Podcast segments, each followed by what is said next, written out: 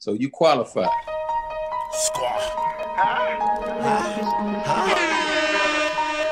They don't want that shit. Welcome home. My 50 clock niggas. Hey, yo, Spade, what up, Crowdy? Shout out to Rowdy. All these social networks and these computers got these niggas walking around like they some shooters. See them in real life, they tryna bust me numbers. Like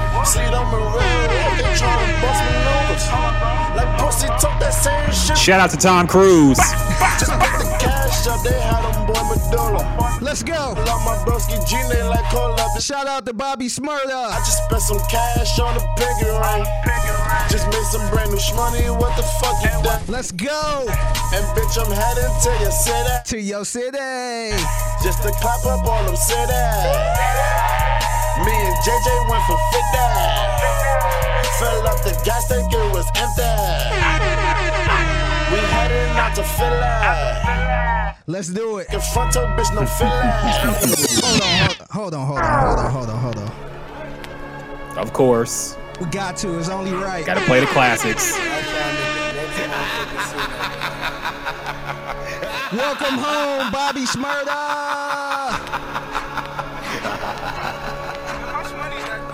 Yeah. Jahlil Beats, holla at me. And Chewy on some hot nigga. Hot nigga. Like I told Tish, I see when I shot niggas. Seen him twirl, then he drop, nigga. And we keep the mind millies on my block, nigga. And Monte keep it on him, he done drop niggas. And This will always be a banger to me. tones known to get busy with them clocks, nigga. Try to run down and you could catch a shot, nigga. Running through these checks till I pass out. Pass out. Shorty give me neck till I pass out. Pass out. Swear to God, all I do is cash out. And if you ain't a hoe, Get up out my trap house. I've been selling cracks like the fifth grade. Really never made no difference with the shit made. Jaja told me flip them packs and how to maintain. Shout out to Bobby Shmurda, Rowdy Rebel. Welcome home. Shorty like the way that I ball out. Yes, they are finally free, so Twitter can finally stop complaining about it. Bobby Shmurda is finally out. Didn't get the Trump pardon, but he's out regardless. Uh, so welcome home, Bobby. I think he did what a six-year bid, I think so. Yeah. something like that. Yeah. And I think he had extra time because he didn't. He did. He could have gotten off earlier if he snitched on his friends, but he didn't. Yeah. So, yeah, welcome home, Bobby. Uh, see, he's staying clean. I see the video of him turning down the alcohol and wearing a mask in the club. That was probably the best video I've seen so far in 2021. It was hilarious. It- Yeah. It, was hilarious. It was Uh, real too. You could you could tell he that type of person from um the last time he was on the Breakfast Club, and um Angela Yee was like, "Hey, you know I'm the gun police," and he like, "Oh, I don't know nothing about no guns. I don't know nothing." about yeah, she like no gum. so yeah, Which, which rapper release do you think was the biggest ever? And to go through history, we had, I know we're too young to remember probably, but Tupac was big when he got out. Um, Gucci, of course. Bobby, who who else was really big and got locked up for a while? Shyne, I guess. Shi- I don't know if I put him up there, but yeah, I will put him up there for the simple fact we we didn't think he was coming out for a minute. That's true. We we thought it was over. And I mean, to be fair, his career kind of was over at that point. He didn't pick up where he left off. But um man, I'm trying to think who did like some long years like that. Or or, or long enough where we like, wow, he's up. The the only the only one I wouldn't even count this, but Meek Mill, I guess. It was, Yeah. it was like a huge reaction, but I wouldn't even I don't want to count that. Uh, I think we don't want to count it because of how he acts now. Yeah. But, But, back yeah. that that was probably the biggest, most anticipated rapper release yeah. from prison. So I, I think just that situation though, um, we knew he wasn't gonna do like years at that moment. yeah, that's true. It wasn't like he was sentenced to, you know, seven years in prison. It was more he got locked up for some stupid some stuff he probably shouldn't have been locked up for, and they kept him. so it was kind of like we was sitting around looking at the clock, like, like what's up? So um, we knew he was probably gonna get out. He, he didn't have like a long sentence, but but as far as that coverage, that was probably the biggest coverage. That's true. He had the documentaries, like we said last podcast. People treated him like he was Nelson Mandela and all this shit. And now Yeah. he's up to no good already. So uh yeah, but welcome home, Bobby Shmurda. Um hopefully he he stays on a righteous path of not getting caught by the hip hop police. Um, I already see him being used, and it, it, it must be weird being him right now because everybody trying to get at you. You already seen that picture of him with all this merch and the marathon clothes and the Roc Nation shit, and he's like, "Yo, what the fuck is going on here, man?" Yeah. You look put This on, confused. put this on here, here, here, here, here. Yeah. So it, it must be weird because I mean he was kind of popping when he was he when he went in, but now Mhm. since he got out, like he is on another level of popular now. So Yeah. it must be weird being him right now, man. Must be very kind of strange. Yeah, and I ain't gonna lie. I'm see, I'm I'm really happy for him, and I'm not the person that's like you should celebrate somebody for getting out of jail type of thing. I'm I'm not the biggest person to that, but just the whole situation. It's good to see him out and about, and you know, seemed like he got a clear mind. He seemed grown now. To me, I would I would celebrate this all day long before I celebrate somebody like a Tekashi Six Nine. Yeah, who or kinda- Kodak. Yeah, it- like I, I just feel like Tekashi specifically got out for the wrong reason, and and he didn't grow up. He didn't change his life and say, "Hey, you know what? You know, I'm not going down that path again." And it seemed like he got worse. So it's just like I, I kind of don't respect that at all. It's like, man, you got out and you still doing the same shit pretty much, but with police. So yeah, I, I appreciate people like Bobby and um, Rowdy who you know got the support, the whole support of everybody, not just New York. It's good to see, man. It's good to see, and, hopefully, uh, of course, we know some new music gonna come out soon. You probably gonna get the best producers. You're gonna get the best feat. I know everybody knocking down his door trying to get a feature now. Who do you think will get the first Bobby Shmurda feature? Oh, I would probably say, oh man, who's hot right now? I would probably say it would be somebody like a French Montana, Fat Joe, or something like that. Fat Like Joe. That would DJ, be crazy. DJ Khaled, because those those dudes, no matter what, man, people would drop whatever they doing to link up with them. So I I think them two will definitely be uh, somewhere near getting the first Bobby Shmurda feature. I could see it. I could see it. I could definitely see it being some college shit, unfortunately. but uh yeah, it'll be very interesting to see who gets because you know everybody's knocking down his door right now trying to get that first feature. Everybody wants to know what he sound like post prison. Yeah, And uh yeah, so just very interesting to see. just imagine, um, just just think about all the people he did collab with before he went to jail. It wasn't that many people. Nah, it, it was wa- like it- regular ass rappers It- too. yeah, it was like superstars. it was more New York artists, you know, the French Montanas and you know certain people. But now, man, it's it's wide open now. Like he um he said uh, Quavo was holding them down the whole time. So Mhm. he probably he probably gonna de- he probably gonna do something with Migos. He probably definitely gonna do something with you know people on the West Coast, the YGs, and you know it's it's all over now, man. Do you think Drake is gonna sneak him on certified lover boy? uh, That album coming soon. He yeah. might have I'm- I'm time to fit in one more track. He, he, I can see that. I can see that. Drake is sneaky like that. I, I Mhm. know we're Um, I know. we Mob ties, yeah, we mob ties. So I'm. Not, I'm not. I'm not shitting on them at all. I, I think it's actually smart. But Drake did the same thing. Remember with Meek. Yep. Around the time Meek got out of jail, and and then I I think that's when they kind of kissed and made up, and Meek was at the show and all that stuff, and they did a song. So yeah, I I can see Drake doing that. Could happen, man. The album's still still in the works. It ain't been released yet. So Mm-hmm. I, I wouldn't be surprised if Drake snuck him in somehow. He probably got he probably Drake is smart like that, man. He'd be thinking in the future. I'm sure he might have to say, okay, Bobby is getting out in February. I don't want to drop the album yet. I got one more song with a beat I think he would kill. So I'm gonna wait and see what he want to do when he gets out. So I would Mhm. not put it past Drake because he is very, very cerebral in that way about uh creating music and doing features. So it, Yeah. it could be, man. You heard it Mhm. here first. If it happens, if y'all if it Mhm. happens, y'all heard it here first. Yep. Drake getting the first Bobby Shmurda feature. Mm-hmm. But anyway, welcome home, Bobby. Um, and we will keep a close eye on any new music that drops in the near future. But that being said, Jay Prince, introduce the podcast for us real quick. the gems and juice. We are back at it once again, giving y'all that content you crave and love. Got a whole lot to break down. Got a great guest, by the way, um, joining us later on. Man by the name of Bruce Wayne, W A I N E. And he is going to talk to us about the Houston DJ scene, about music production, his journey into hip hop. He's a, he's a good dude, man. Great conversation. So stay tuned for that coming shortly.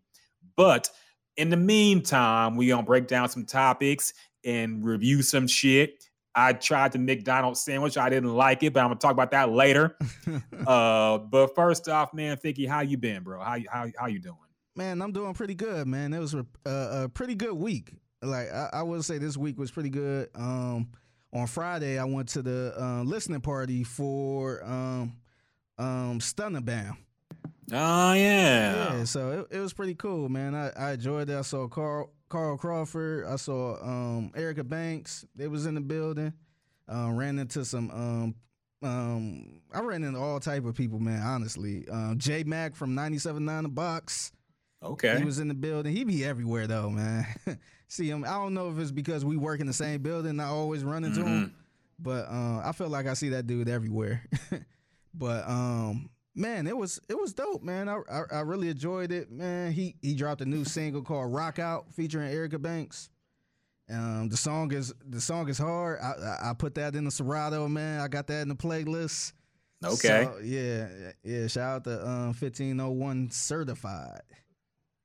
was Birdman there? Birdman. Um, I, I thought I thought some I thought Jasmine said Birdman was gonna be there, but maybe I'm I'm Nah. mistaken. Maybe Nah. okay. Lil Wayne. Maybe I just saw Birdman? Stunna. Okay, Yeah. okay, Maybe I just nah. saw Stunna and thought Birdman was involved Okay. somehow. I don't nah, know. Nah, his name his name is Stunna Bam. No, Oh, okay. yeah. Okay. Well, good. You had a good time, man. Was there anybody there? Uh, well, first off, how packed was it? I know it was at Carl Crawford's house, but how packed was it, man? It was very packed. it was Oh very wow. packed. Okay. Yeah, and I asked Jasmine about um Jasmine went to the previous one there with Erica Banks. And um she said it was it wasn't that packed at all. She said it was maybe around 50 to 75 people and it was all in the house, so it was more intimate. But um this one was it was people inside the house, outside the house. It it was crazy. I'm like, wow. And that's probably my first event like that um in a long time, man. And I I can't lie with you know with me having COVID at the time or uh, last year. This I was I was super nervous, man. Mhm. I kept this ma- I kept this mask on the whole time. I bet, man. And, yeah, and um, but yeah, it was pe- it was people out there being responsible and stuff like that. So it was it was pretty cool. They they they was checking people temperatures and stuff like that. So it it was really nice, man. He got a nice house. Um, he um he had food for us. He had some real good food. He had chicken wings. They had shrimp alfredo. Um, yeah, it was really nice. Uh, liquor, hookah. It was it was a nice little vibe. I I really enjoyed it. Okay, okay, that's good to hear. Good to hear, man. Of course, friend of the show, Carl Crawford. We're gonna keep calling him that, even though he might not know what our show is, but he's still the friend of the show. Okay, damn it. I tried to talk to him, man. I, I ran into him. I'm like, hey, what's up, Mm-hmm. man? I'm Figgy Fig, blah, blah, blah. I'm like, we had you on the ESG podcast. He's like, oh, yeah, yeah, yeah. And then kept walking. Yeah, I I'm mean like- he's a busy man. yeah, I was. I was, I was, out, yeah, he left me hanging like, uh, Ah, let you hang it. Ah, come on, Carl. Carl, come on, man. yeah, yeah. No, no, to be fair, it was super packed and people was pulling them left to right and all this Yeah. other stuff. So that wasn't the right time. I had a mask on trying to talk, and it's Yeah. hard trying to talk to people with a mask on. I feel you. Least he tried, man. Yeah. Cannot keep it trying. It's all good, man. Yeah, I, I'll run into him again, and hopefully it's just like me and him. Rocket Yeah. Ashley, yeah. But yeah, shout out to Carl Crawford. I saw um another friend of the show, um Darnell from Broadcast Houston. Okay. He was there. He was actually live streaming everything. So he was Oh, nice. he was interviewing all the artists that was there. He interviewed um um, Stunna Bam. So it, it, he was doing his thing. So I, I talked to him for a hot second. And uh, yeah, Okay. yeah. Shout out to Darnell from Broadcast Houston.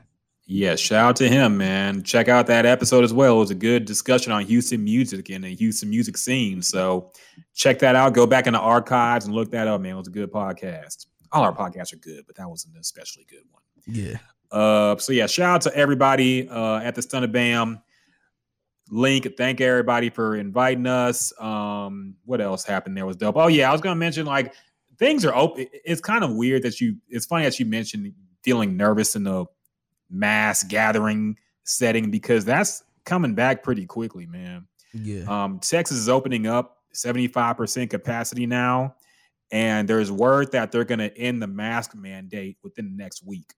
Mm.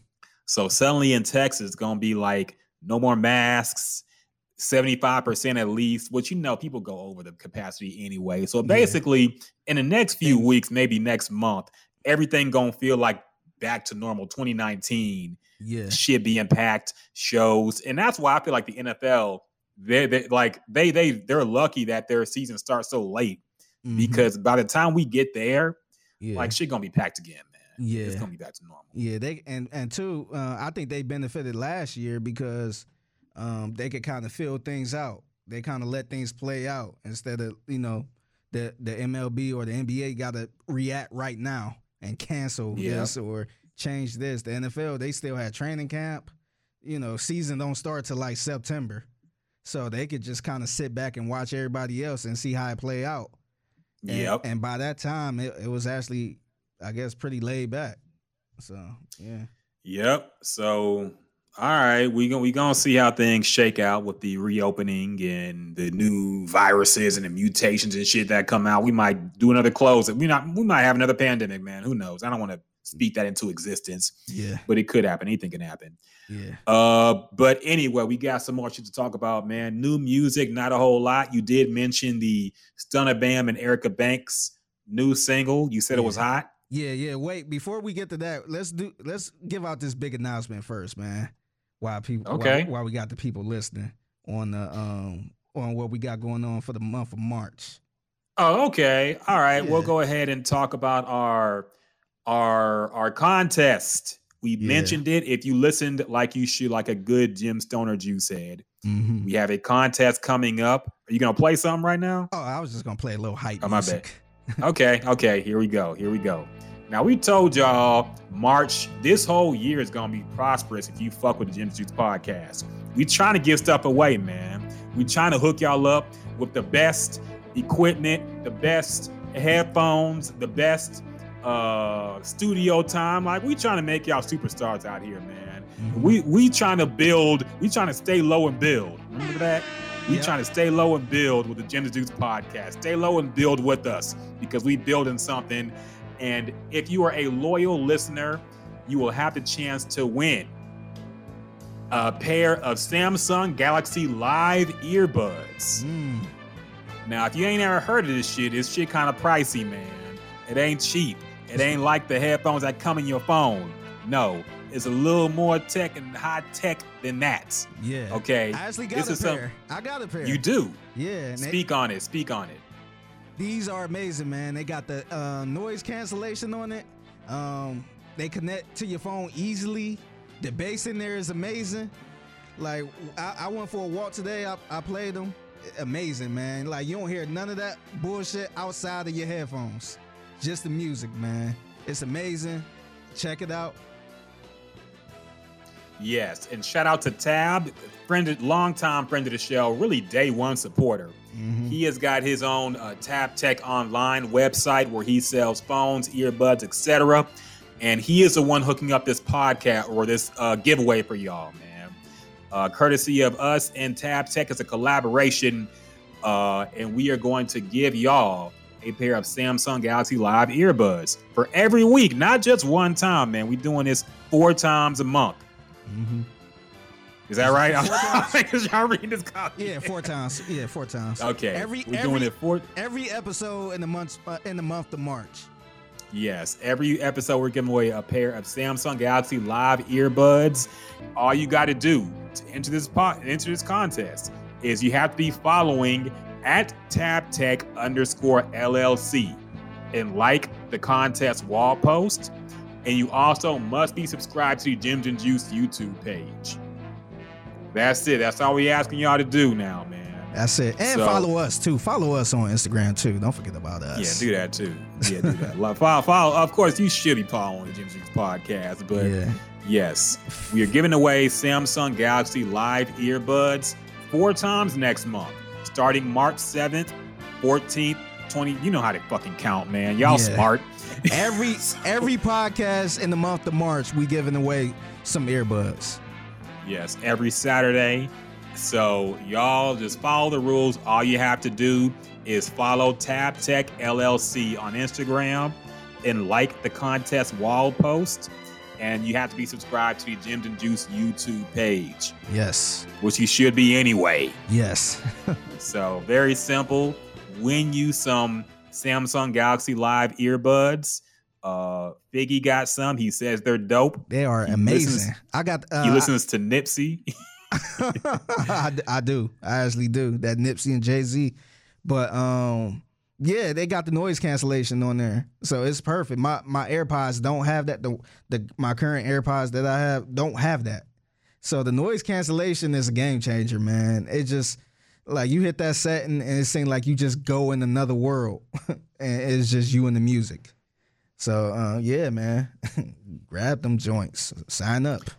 Yes, uh, enter the contest. Like we said, we're saying it one more time because we had a contest before, and a lot of y'all didn't follow all the steps, even though it was simple. So we simplifying it even more. Yes. All you gotta do to enter the contest is follow TabTech underscore LLC, like the contest wall post, and you have to be subscribed to the Gems and Juice YouTube page. That's it. That's all you gotta do. You'll be entered to win. We're giving away four times next month. Uh, and, and like we said, these ain't no cheap earbuds. This ain't no shit that come with your phone. It is top shelf quality, folks. So enter all all of March. Four times you got chances to win. Follow the rules and stay tuned on our social media pages for more information. So the song you mentioned, you want to talk about that real quick, Figgy? Stunna Yeah. Bam and Erica Banks. We mentioned that we were keeping a close eye on Erica since she blow, she blowing up now. We want to mm-hmm. hear what she's doing next. And what are your thoughts on this song? I think the song is a banger, man. I think it's a 100% banger. Like just the just people reaction on how that song played.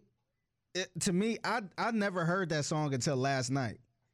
So um, when they played it, I'm like, damn, this is actually a banger. Like it's, it it sounds so dope. It's I don't know, I can't explain it, but I think they I think you'll definitely be hearing this song a lot on the radio. It, it, Okay. it- it's dope. Um, it, it was good that um they had Erica on there. It's dope, man. I, I could I could see I could see him blowing up a little bit, or I ain't gonna say bl- uh, blow out of here, but I could see him making some noise with this song. I I could I could see a possible remix to this song um, coming Okay. soon. So yeah, yeah. Um, Stunna Bam featuring Erica Banks, Rock Out. Check it out. It's out right now. It's, it's amazing. I added I added it to the Serato. so um, yeah, it's, it, it's playing in my car for sure. Okay, and, and we also have a our completed rate uh, rating system for the podcast right now. It's either qualified or pig pen status. And Figgy, do the honors, man. What is this song? Rock out with Stunna Bam featuring Erica Banks. What is it? The Ginger Juice rating system. Qualified. Yes. It's qualified, man. All right, I like it. And I like it. And Er- probably in this case, I would say certified too, because it fits qualified and certified. Yeah, that's true. That's Yep. true. Fifteen oh one. J. See, all all things link up in the end, man. I know, man. Eh, We're on the Mob Ties podcast talking about the Mob Ties affiliated artists. See, all, all things are connected, man. See, now I'm sounding like Jasmine with her holistic. See, it was a reason for this. You know, Yeah, our it- spirits just match together. Mercury is in retrograde. That's why these things are happening. You know, the planets are are in alignment. Venus is in its third moon this year. Fucking me that means. But anyway, Mhm. yes, check that out. Everybody, check the song so when it gets big, you can act like you're already over it. Yeah. And That's always a good feeling. Yeah. And tell them you heard it from the Gems and Juice podcast too. Yes, tell them, tell them we put you on first and listen to it. So when it gets big, you can be like, man, I, I am already over that shit. I'm I already listened to that. You know, it's it's old to me because I was I was gra- I was day one with the Yeah. song. So I was definitely doing that with Erica Banks music. When that uh, when that Buss It came out, I'm like, oh yeah, I heard that like two years Yep. ago. oh y'all just getting on that? Damn. Yeah. That's always a good feeling to have, feeling like you're. I was listening. To her. I was listening to her when she was underground. Mhm. like oh that that low key changes your feelings about people once people you don't I mean people who you think are kind of corny start listening to shit. That's when you're like, oh man, they they they, they done got ruined for me. yeah. But it's such a snobby. That's a snobby thing to say, but It it's true. yeah, like when people, it's- it's funny because I I used to do that, but whenever I see somebody do that, I'm like, man, you a piece of shit, man. Like just because this person blow up and you know become a superstar, now you it's they too good for you. That's funny, but uh, uh, you're, you're right that that is whack. People do that, but you do feel that. Like for example, when when Houston was blowing up, I was super happy for everybody. I was a big Chamillionaire fan too. But when Riding Dirty went like double, triple platinum, and it was being used in these stupid ass car commercials, I'm like, man, all these white people singing it. Like, it Yeah. was like it was like, oh man, we don't went commercial, we don't went mainstream. Yeah. But Mhm. yeah. The Gems and Juice Podcast presents And we also have a very, very special guest joining us today. the Gems and Juice Artist Spotlight. What up, y'all? We are bringing back the another edition of the Gems and Juice Artist Spotlight, where we highlight creators, producers, artists, etc., singers, etc., etc.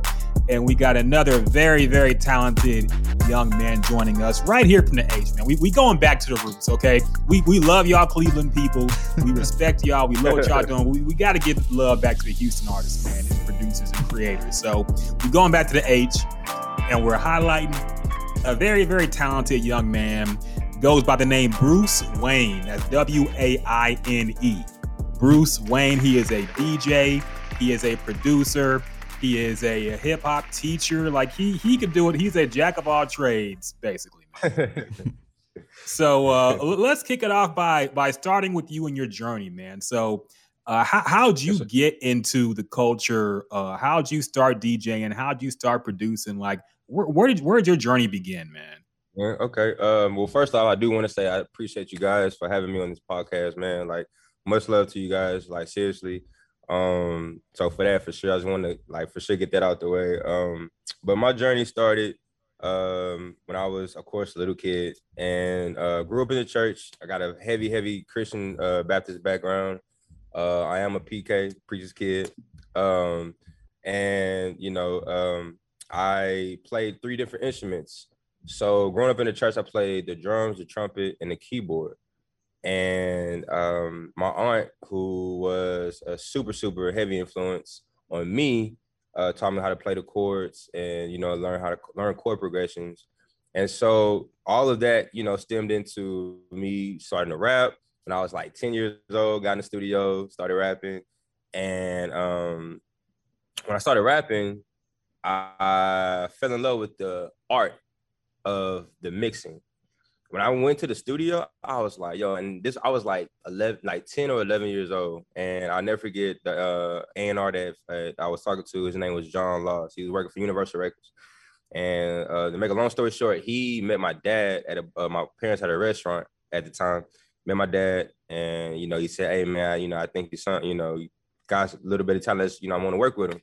I said, "All right, you know." He was like, "Yeah, like for real." So "Okay, cool." So went to the studio, did that, recorded two songs. After that, nah, I was like, "Nah, this is where I'm supposed to be." And when I said that, I was literally sitting in that chair that the dude, uh, one of the engineers told me. He was like, "Yeah, this how you do this, how you do that." And that's when I literally I said, "Nah, I want to do this." And so um picked up FL Studios, started learning how to make beats. I already had been on programs. By this time I was like probably 14, 15. And again, I'm just kind of going just in time. Um, I was 14, 15, picked up FL Studios, learning, learning, learning. I learned how to make beats. still in school, playing in the band. Like I said, I played the trumpet, drums, and keyboard.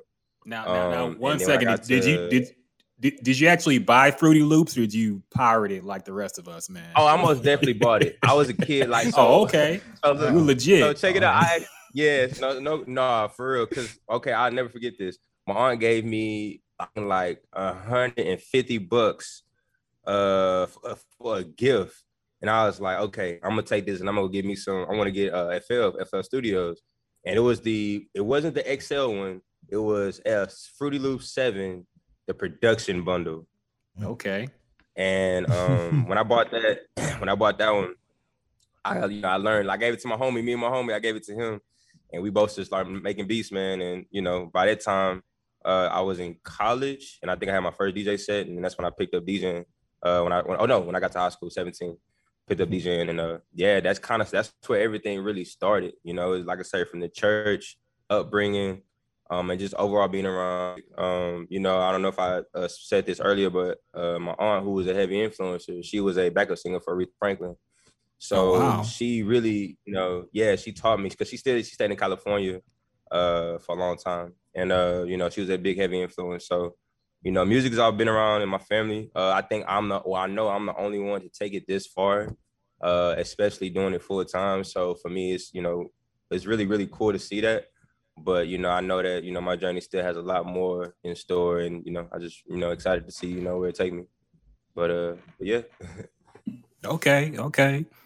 That's that's a dope background story, man. I can tell you got music in your blood, man. And, and a lot of people they they they get that early hit, you know, where they get exposed to the culture and they know it's where it's supposed to where they're supposed to be. So I respect Yeah. that, man.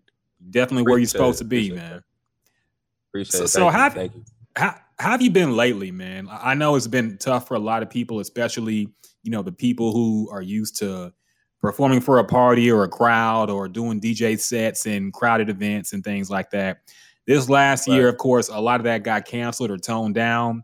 So how, how have you been in this current environment, man? How, how have you been maintaining?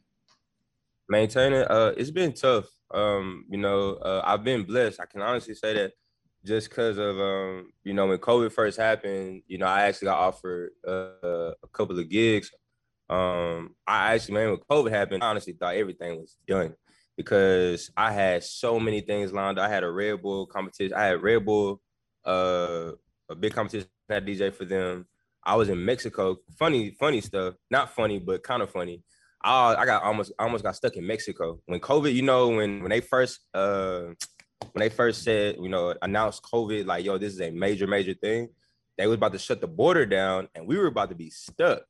Mm. Like so Monster because I uh, I DJ for Monster so yes I you know kind of DJ for Monster Energy. There you go. They had to call and they was like yo like we those are our guys. We need them to get back. So I'm like oh snap like this is real you know because it's around the same time the NBA said that you know the NBA shut down and all that stuff. So that was some crazy. That was a whole crazy experience.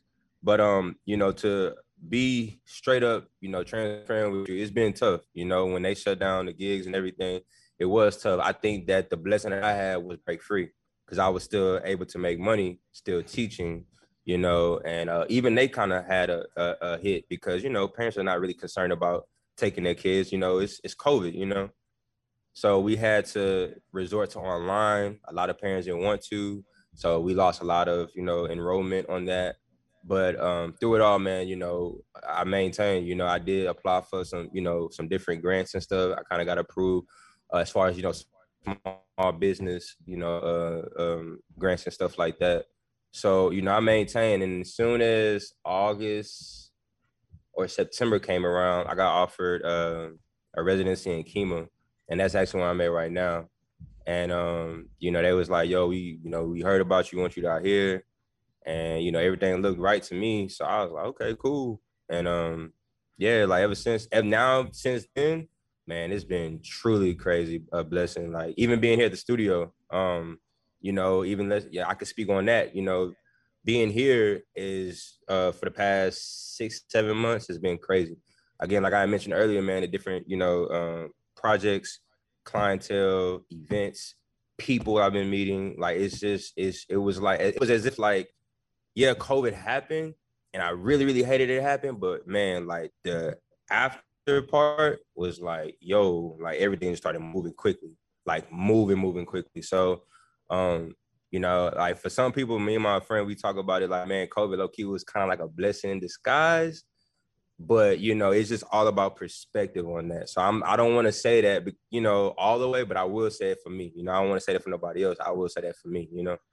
So um, so yeah, man. Like I said, it's been tough, but at the same time, man, I've been been maintaining. So now I'm just just trying to keep it going. So yeah, I agree with the COVID comment because it, it it's kind of like that with us.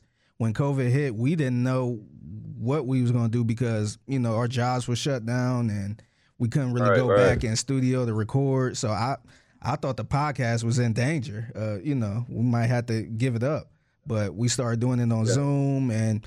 That helped us get more guests on, you know, guests like you or guests, you know, guests that's not even in the city. So um, Yeah. it, it really helped us out a lot too. We we had we probably had the best year since we've been doing this podcast in 2020. damn, that's uh, Yeah. And that's really been the the feeling for everybody we talked to, man. I feel like and everybody was hit at the beginning, but also new opportunities come up, you know, later on that I think people have realized. That's why uh, people get upset. Like I understood what Moneybagg Yo was saying in that tweet where he was saying he didn't want the pandemic to end because he was making millions. Like it was insensitive and stupid for him to say that, but I get like get a it. lot of people were able to get new avenues and and explore new things and, and have new opportunities come up. And I, I I respect that when people say, you know, like, hey, it was kind of good thing for me in a way because I was able to adapt and change and do new things. But but yeah, the pandemic still sucked, man. This this COVID shit sucks, bro. ah, Biggie dude, had it. He knows it sucks. So yeah, but I feel you, man. I know what you're saying. Uh, so I, I want to ask you about uh, some DJ questions, man, because Yeah. I, so I, I, these new DJs, man, and I, I'm not. Nate, it's like because I'm of course I'm a little older, but I'm a fan of you know the the the the, s- the DJs from back in the day who were who came before the rapper, you know, Right. and the right, DJs right. who were the real stars of the show back in the day. And I, I've been looking at some of these newer DJs or what they people call themselves DJs. And I want to know what you think, man, because I, I see some bad blends. I, I saw a blend that made me angry the other day. It was a blend of uh that bird Solange birds in the sky with that Megan Thee Stallion body yaddy yaddy yaddy. Oh, But it's dog. It sounded terrible. Like it didn't it, it didn't sync up at all. And people were in the comments saying this is this is kind of fire. I'm like, what? What? So what what do you think about the art form? Because I could tell you take it very seriously, man. Uh, what do you think about the art form of DJing in 2021? Do you think it still has that same aura of you know creativity and or, or do you think it's kind of kind of gone downhill in terms of you know people who call themselves DJs but aren't really DJs? You know, DJ academics. Got you. Uh, man, I'm, I love this question. I, I really do love this question. Um, this question gets uh, asked a lot uh, around in the culture, the community, everywhere. Uh, just because of the fact that uh, my bad. I'm sorry. Uh, my bad. Just because of the fact that man, this is a very true controversial question. Why? It's because of technology. I feel as though technology has kind of now it's good and bad. Technology has get has given us um a more accessible and easier way to call ourselves a DJ, right? It let's just be honest. But I will say that whenever you really true whenever you truly dig deep into the culture, your appreciation is going to be way better than what you will have just because you have a controller in front of you. What I mean by that is when you really go and take a, a vinyl, two vinyls, and try to beat match those by ear, it's not going to compare to trying to do that on the controller. You know what I'm saying? And just to kind of give you understanding, the controller is basically the all-in-one. I don't know if you ever seen uh, controller before, but controller is basically the one that's all-in-one. Uh, if you ever seen Mr. Rogers or uh, A Plus, all those guys, they always gonna have that either the SX. I can tell you right now, they either gonna have the SX3, the SZ, or they either gonna have the new one, which is the SRT 1000, right? And um, you know, it's cool. I think it's dope. You know, I think it's real cool. But you know, now in today's time, the art, it's lost, but it's still alive in certain ways and with certain people, right? So I'm gonna say it's still alive by giving you some examples, right? Uh, I'm real big on turntablism of being like I, I'm real big on turntablism, but I'm real big on battling, right? I love battling, like battling, battling DJing is one of the craziest things I got introduced to, and I'm just like, yo, like that's that's me. Like they I need to gotta bring that, back like heavy. Yes, yes, dude. Like, yes. So uh, I don't know if y'all ever heard of DMC or if y'all ever heard of Goldie Awards or the Red Bull Three Style competitions. These are all competitions that go on. Matter of fact, the Goldie Awards is actually going on right now. Um, uh, uh, A-Trak, he's a DJ. A-Trak is the founder, and him and uh, DJ Craze. Uh, I don't know if y'all know who that is. Uh, these guys are, you know, heavy, heavy, heavy hitters on turntablism and true legends in the game, man, that you just have to respect and you know they're still making it easy or not making it easy they're making it possible for us to continue this culture. You know what i'm saying? For us to continue turntablism you know? So i don't think turntablism or even just that true art of djing is lost but i do feel like it's not as respected as it should be. You know what i'm saying? Like i feel like you know if i was to put two turntables and a mixer in front of a DJ, anybody, you should know how to rock that. You know what I'm saying? You shouldn't even look at me and be like, well, nah, I don't, you know, you know, I don't, because I, I, get that all the time. Like the minute like people come and hop on my stuff, they, be, oh no, nah, man, I don't do turntables. I'm like, well, well, I mean, like, okay, so and and I mean, I'm not gonna. That doesn't mean that I'm gonna say anything bad or anything like that. Nah, it's just more so, you know, like this is where it stemmed from. So I, I mean, my personal opinion, I feel as though every if you're gonna call yourself a DJ, you're gonna truly understand where it stemmed from. You know what I mean? So um yeah, I think the art is not is is is lost. It's not lost, but it's just like I say, not respected. You know what I'm saying? As it should be, in my opinion. I, I, feel you. It, it's kind of like uh calling yourself a model now, where that used to mean a lot before Instagram, and now everybody call themselves a model.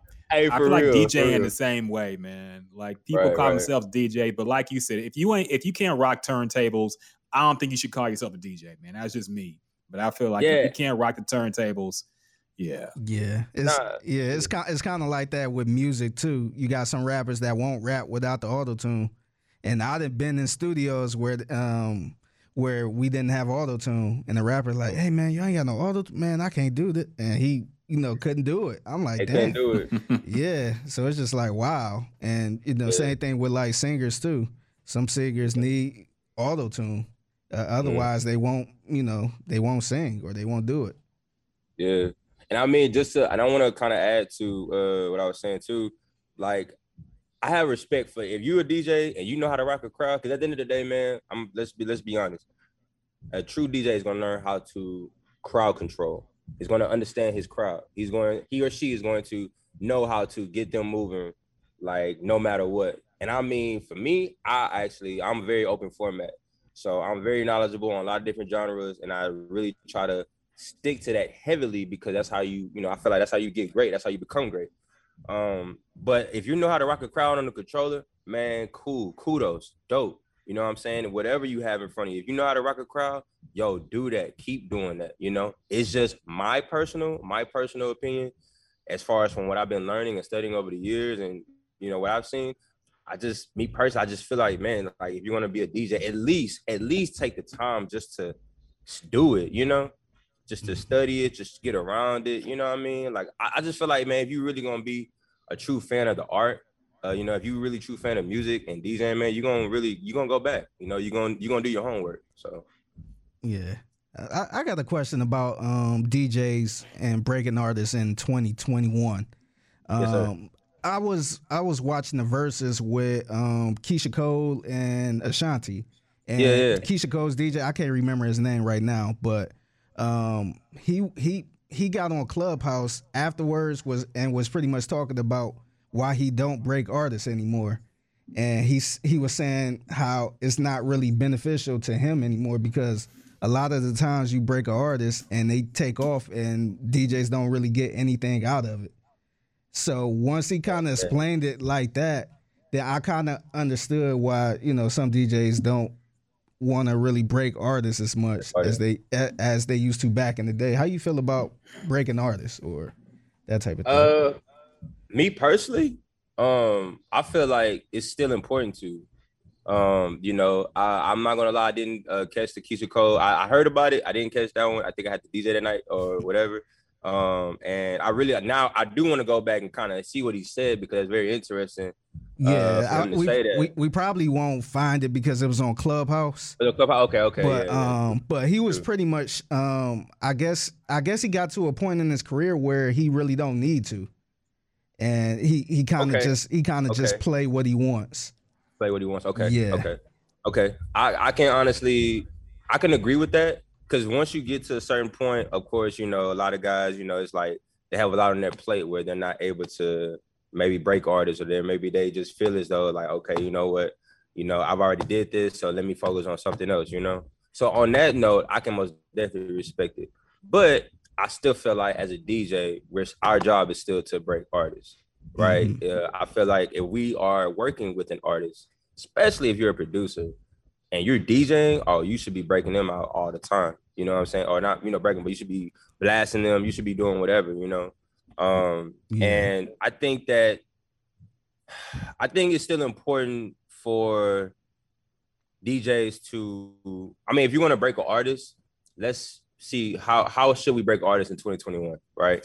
Um, I feel like one idea a DJ could do is, of course, naturally, um, promote them on Instagram and stuff like that, but be creative. You know what I'm saying? Like that's why, like for me, I do sets, right? So I'll do a routine of one of the artists that I may be working with. Uh, like recently, I've been doing a lot of routines with my boy Snoozy, who's an EDM artist, and I just been doing routines with him. And people been like, "Yo, man, what song is that?" Or "Yeah, what's this?"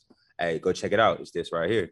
That's one way, right? Um, and I mean, of course, naturally, the um, always the way it's going, you know, going out, meeting people, networking. I mean, that's just that's just that's major key right there. But you know, I think it is important for us to continue to break artists. Um, man, it's funny y'all say that because you know, I was talking to my one of my uh, good friends, and I told him, I said, man, you know, one of my biggest goals for me personally is to bring back true gatekeeping to the city, to the city. You know what I'm saying? To the industry. You know what I mean? Because I feel like gatekeeping is not what it used to be anymore. You know, um, you know, I, I remember, you know, a lot of guys used to tell me, OGs used to tell me, like, man, you know, you had to go through this person, or you if you uh was trying to come up, like you had to go talk to this person, like you had to go do this, you know, you had to go because this person was going to get you to, you know, over here or whatever the case is. And I feel like, you know, I feel like that's still that should be somewhat still important in the game. You know what I'm saying? I think it's it's real important because you know, the way things is now, the way things are now, you know, with technology and with social media and stuff, man. I mean, as you you guys know, anybody can blow up. You know, anybody can literally blow up overnight, quick, fast, in a hurry. Mhm. But I do feel like, man, you know, somewhat we still should be some examples uh still set, you know, as far as like, oh yeah, man, you know, uh this example of this person who's built this, you know, platform or whatever is now giving opportunity to this and this because of he's that he or she is that gatekeeper. You know what I mean? Um, but that's just, you know, my view and that's just kind of what I've studied over the years, even in industry. Um, you know, and I'm still, still, I'm still, I'm still learning. Like right now, I'm always gonna be learning. So. Yeah. So how do you uh eventually build that relationship with an artist to know that hey you know let me help you? Because i think a lot of djs and artists are scared to work with each other because they don't want to get played because you know like uh, for uh, for example a dj they a lot of djs are scared to work with a certain artist they they're not really too sure about. And you know kind of break them and then they take off and bounce and then Uh, they just kind of and they kind of leave them behind because i think a lot of producers get treated the same way too as far Mm. as like giving the artist a beat and that song blow up and then they just you know hit the deuces they hit the dudes. and Yeah. leave them behind so I, like how do you uh, know when to work with somebody like that or how do, or do you come up with some type of arrangement so Uh, something like that don't happen Yeah, like man, I'm gonna be all the way transparent, man. I'm all about vibes, being straight up. You know what I'm saying? Like if if I vibe with you, and just to kind of give you a, a background about me, man. Like I said, I grew up uh, super Baptist, you know what I'm saying? And you know, I'm very laid back, very respectful, morally, like all that. Yes, sir, no, sir. So I grew up real, real. Uh, I have a caring heart, right? So pretty much like for me, I, I love people. So, you know, I'm all about energy. Like I don't know why, like that's just something I just always had. So I'm all about energy. And you know, when I meet artists and when I meet people, the first thing I, you know, really pay attention to is, you know, you. Like, what exactly are you about? Like your music and your music's dope, cool, bet. But at the same time, since I know how I am about working with people and actually being the type of person I am, your music can be dope for real. But if I'm gonna really push you, I want to really kind of build with you. So I want to kind of figure you out. You know, if it's just something where you know, oh well, you know, we just um, you just uh, you got a big platform, or even you got a small platform, and you just want to keep it business. Cool, bet we work out the paperwork and just keep it like that. You know what I'm saying? That's no problem.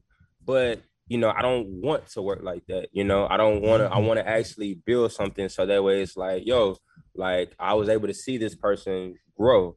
Um, I've seen a lot of, you know, and I don't say a lot, but I've seen a couple of uh pierces of mine that are um, really booming right now or starting to boom. Like really, um, I don't know if y'all know who OG Bobby Billions is.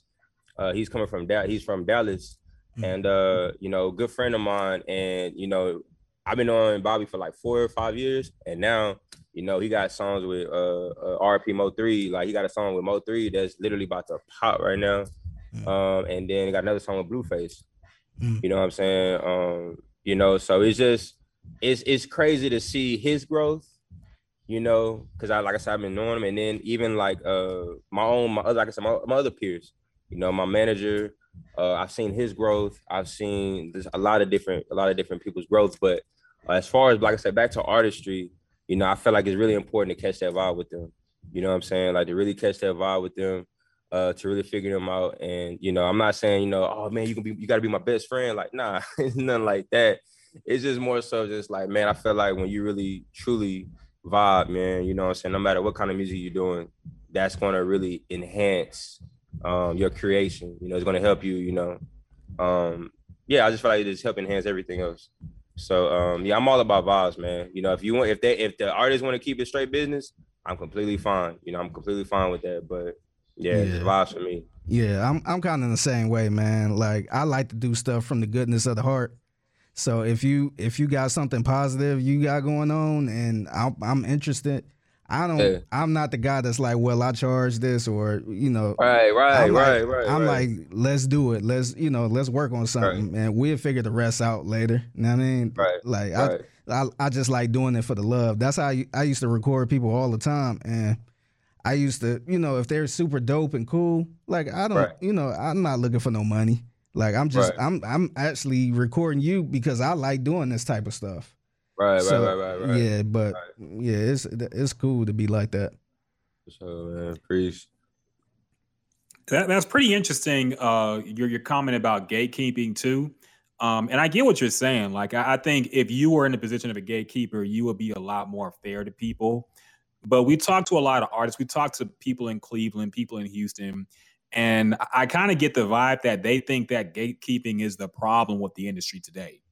You know, the fact the fact that there are certain people, certain local DJs who don't want to play local artists or don't want to break certain people or play favorites with certain people or you know take money or whatever whatever it is that they Right, feel right, like the game is kind of rigged in a way where true local talent can't really prevail because they're at the top but they're only playing their people or or people that they you know rock with personally Rock with- and- Yeah, and, yeah, not yeah, just like the dope local artists that might not have that relationship yet right. so, what are your thoughts on that? And what are your thoughts also on the? Uh because, like I said, we talked to a lot of Houston artists. I talked to DJ Chose a few years ago, Mhm. and we talked about the Houston music scene. He, he's blown up since then as well.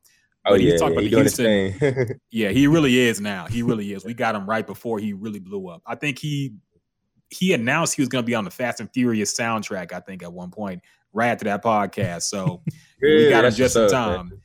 But uh, Yeah, so uh, with him, he he said, and we hear this a lot too, that artists they kind of feel like they they can't really make it in Houston, they have to go somewhere else because the creative community here is not really collaborative. They feel like people hate on each other too much. People set trip over the wrong people. If you hang out with somebody, then you can't be with somebody else, or they, they think it's very. I, I guess it's not. It's not what Atlanta is. You know, where it seems like a lot of Atlanta artists come out and they co-sign the new artists, and it's like they keep bringing out new people who go to the top. But they feel like in Houston, you got to move out this city to really make it because there's too many haters, too many people playing sideways and, and not and not doing the right thing. So, what are your thoughts on that, man? Do you think that the Houston community, the, the hip hop community, is collaborative enough to where it should be, or do things need to change? Uh, I think things need to change a little bit. Um, man, I'm really glad you uh told me that earlier. You know, your uh, what you were saying about the uh gatekeeping just because of the fact that you know i think this is this is now going to allow me to explain my definition what i think the gatekeeping should be um i honestly i can agree with you uh before i you know say my definition or you know explain my definition um i want to say i can agree with you. Uh, i can agree with you on there are certain people in the city that will only play their best friends or they partner stuff and they're not going to play anything else you know? Uh there are also some guys that's out there that will take your money look in your face and then keep it moving. And of course, that's not cool, you know, and that that actually brings on the bad stigma of why we can't, you know, or better yet, it also it brings on the stigma of how everybody say we're all like crabs um in, in a bucket trying to get out, you know. Um, so you know, for that, I can most definitely agree with you. Um, just because, like I said, I've seen it and I've also, you know, heard about a lot of that too. Um, but I do want to say that on the gatekeeping side, I feel like on my end, I want to prevent that from happening. You know what I'm saying? So when I say gatekeeping, I want to actually like, okay, cool. If we know that we got this artist, right? You know, they dope, cool, bet. Let's get them going. You know what I'm saying? Like as you should, you know, as, as any artist or as anybody, you know, they got talent, cool. They need development. Cool. Let's work on it. You know what I'm saying? Um, I think that is how, or I know that is how Atlanta is going. You know, I mean, I got best friends from Atlanta. Like my um my little place, my places. She's from Atlanta. She be telling me every all the time, yo, such and such over the studio doing this, doing that, or whatever. I mean, they're just so together. Like they they're not going to they're not going to say no like we would down here. You know what I'm saying? And I think that, you know, in order for us to get to that point, we got to have more people in place that will, you know, be able to uh think outside the box on, you know, what you were saying earlier, like, hey, it's keeping, you know I'm saying, telling this person I'm gonna play your music or only playing this, playing that. Like, you know, we got to figure out a way to to wing to wing that out, wing those people out.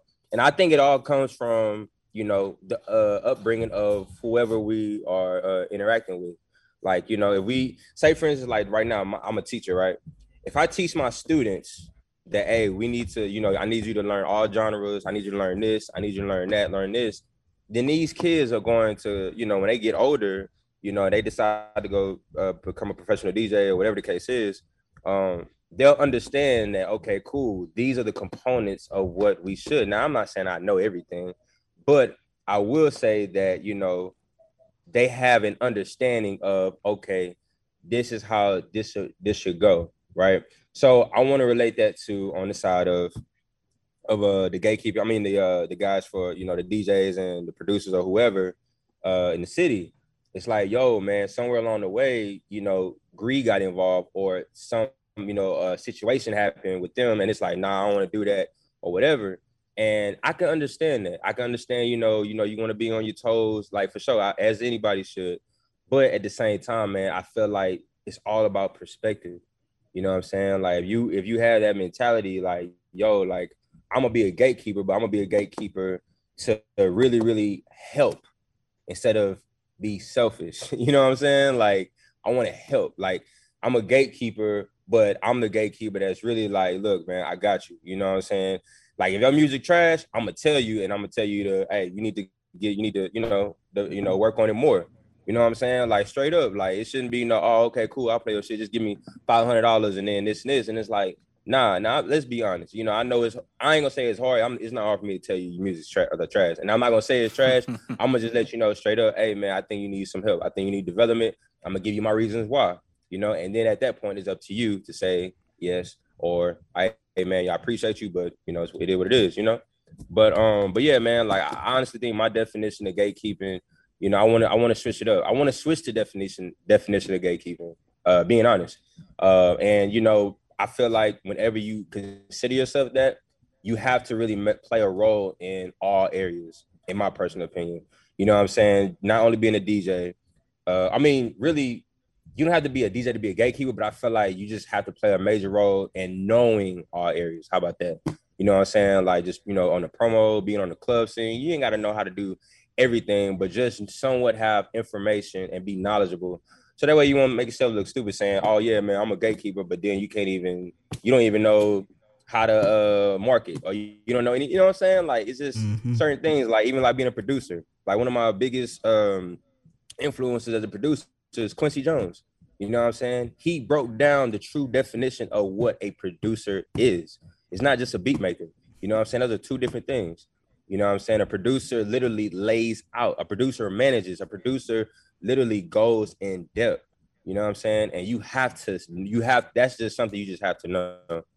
You know what I'm saying? You're gonna always, in my personal opinion, you always be studying, you know what I'm saying? But um, but yeah, man, my bad. yeah, that's No, you good. that's kind of like my whole thing. That's my thing about gatekeeping, man. But I do agree with you though. I do. I, I most definitely agree with you because I've seen that. You know, I actually met DJs that did that. I'm like, oh, wow, You know, and I ain't you know, speak no names or anything, but I'm just like, dude, like for real.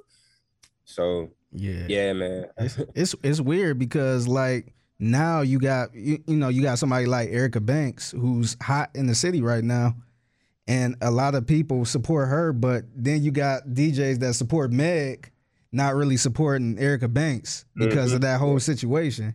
And it's like yeah. it, it shouldn't even be like that. The, the, the, Right. Those two women are t- totally different. I, I know they Totally they come con- they, they came kind of from the same label, but you know those are two different artists and that's Mhm. kind of messing up that relationship.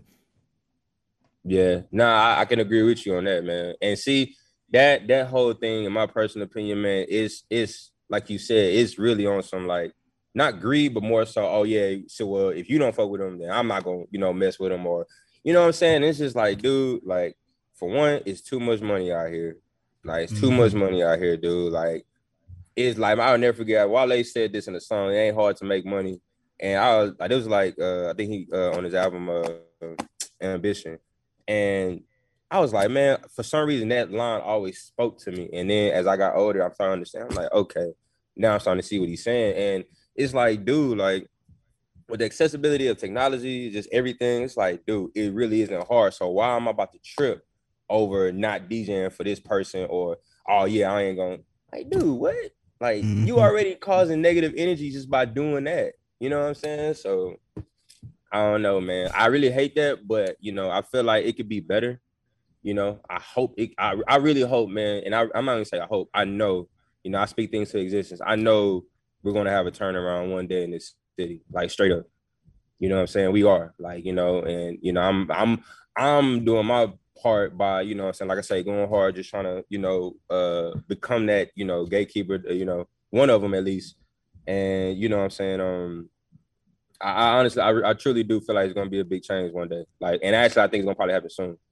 So Yeah, I agree. It's a it's a lot of good artists. I was talking about that last night. It's a bunch of hot Houston artists right now. Like almost it is, it is. like it was at one It really point. is. It was at one point I was listening to the radio and it was like five straight songs from artists from Houston. And they was all hot. You had like Ken the Man, you had Erica Banks, yeah. and then they threw Hey. on DJ Chose. It was just like uh, Beat King. It's it's King, like yeah. it's like all type of stuff. Like wow, like Houston Yeah. is really hot, and I don't think they just playing that in Houston. Is Nah. these are hot club songs? Dude, if you really think about it, look what all the names you just said, dude. Every last name had a billboard. Mm. Every last name you just mentioned had a billboard. So that right there already tells you, dude, we we really are like, dude, we are moving. Like Houston is moving. But I feel as though we can, bro. We we should be bigger than Atlanta, dude. For one, we the fourth largest city. You know what I'm saying? And it's just like, dude, what? but you know, of course, Atlanta has their own style, their flavor, and man, I love it. Like I love Atlanta, dog. But it's just Houston, bro. Like, come on, man. Like you say, it's too much talent. Like, like us, bro. You literally just named four billboards, straight up. Mhm. Yeah. You know what I'm saying? So Y'all, y'all heard it here first, man. We we announcing it. Houston coming back in the next year. So we coming back, man. It's gonna be 05 all over again, dog. We hey, have let's whole- go. let's go. Houston coming back on top, man. It's been too long, man. We coming back to take the crown, dog. I like it. I like it. I like it. I also think it's important what you mentioned about the artist development as well, man. I think a lot of people look past that. Um, or a lot of people, I don't know if it's just sensitivity. I think a lot of artists are sensitive right now too. You know, nobody likes honest critique on their music, but you got to give it, man. Especially if you're somebody like yourself who has heard a lot of people and a lot, like you know what moves a crowd and what doesn't. So when somebody mm-hmm. gives you their music and, and you're honest about it, they might think you're a hater if you don't like it. But it's like, nah, you, you're trying to help them out, man. It's not always about you trying to tear the next man down. It's you're you're being honest about what somebody needs to do to make good music. So I respect that, man. I respect that a whole lot. That's a very underrated aspect of being a producer and DJing to Yeah. actually guide the artist to be better than what they are currently. So right. No, for sure, man. I feel like that's really important. Like it has to be, man. Like, you know, how else can you get the best out of the artist? You know what I'm saying? If you if you're not being straight up with them, especially if you're working with them. If you're working with a one-on-one dude, and you're not being straight up, you just being a yes man, that's that's just that ship is about to sell. I mean, that ship is about to sink like a mug, dude, like straight up. And you know, I think that um, you know, being transparent in this game, you know, is a must. You know what I'm saying? Like you have to, you know. Um, you know, it's just it's just you just have to, in my in, you know, in my opinion. So um, yeah, man, like I think that criticism, you know, is something that, you know, people do uh kind of get upset about just because you know it's like oh well yeah like you say you think you talking down and it's not nah man you know that's why for me personally I mean for me whenever I talk to people whenever I'm working with other people I let them know straight up all right cool. Like you know I'm a uh I want to listen to your music. And before we even before we even uh get started I mean before we even get started my criticism is gonna be straight from what I'm hearing you know what I'm saying? So it's just like you know I don't want you to feel no type of way. Like I'm just giving you my expertise on from what I've studied and from what I've done in the game, and you know, and I'm nobody major dude. You know what I'm saying? Like, yeah, I've done some, you know, things here and there, but at the same time, I'm still trying to build myself. You know, so I'm just gonna give it to you straight. And at the end of the, and at that point, it's just up to you to say, hey, I appreciate that, Bruce, or hey, man, nah, I'm good, cool. You know, that's cool, man. But you know, at the same time, like we have to do that, and I feel like everybody needs to kind of start, you know, I don't want to say start, but just kind of play a role in, you know, doing that. Cause I guarantee you, we're able to do that and kind of like really get out of our feelings, dude, it's again, we should be passing Atlanta. Yeah. Straight up. agreed. Yeah. Agreed. I- wholeheartedly. Yeah, I respect that so much because one day, um, this was back when I lived in Cleveland, and um, I, I hit up this DJ. I wanted his opinion on my song, and you know, I wasn't trying to say spin my record or all this. Other, I just wanted his personal opinion, Yeah, yeah. and um, I sent it to him and sent it the email, and he sent me a a, a price list back. For what? He sent me a price list. Yeah, he sent me a price list. Uh, like I, I, I guess promotion and all that stuff.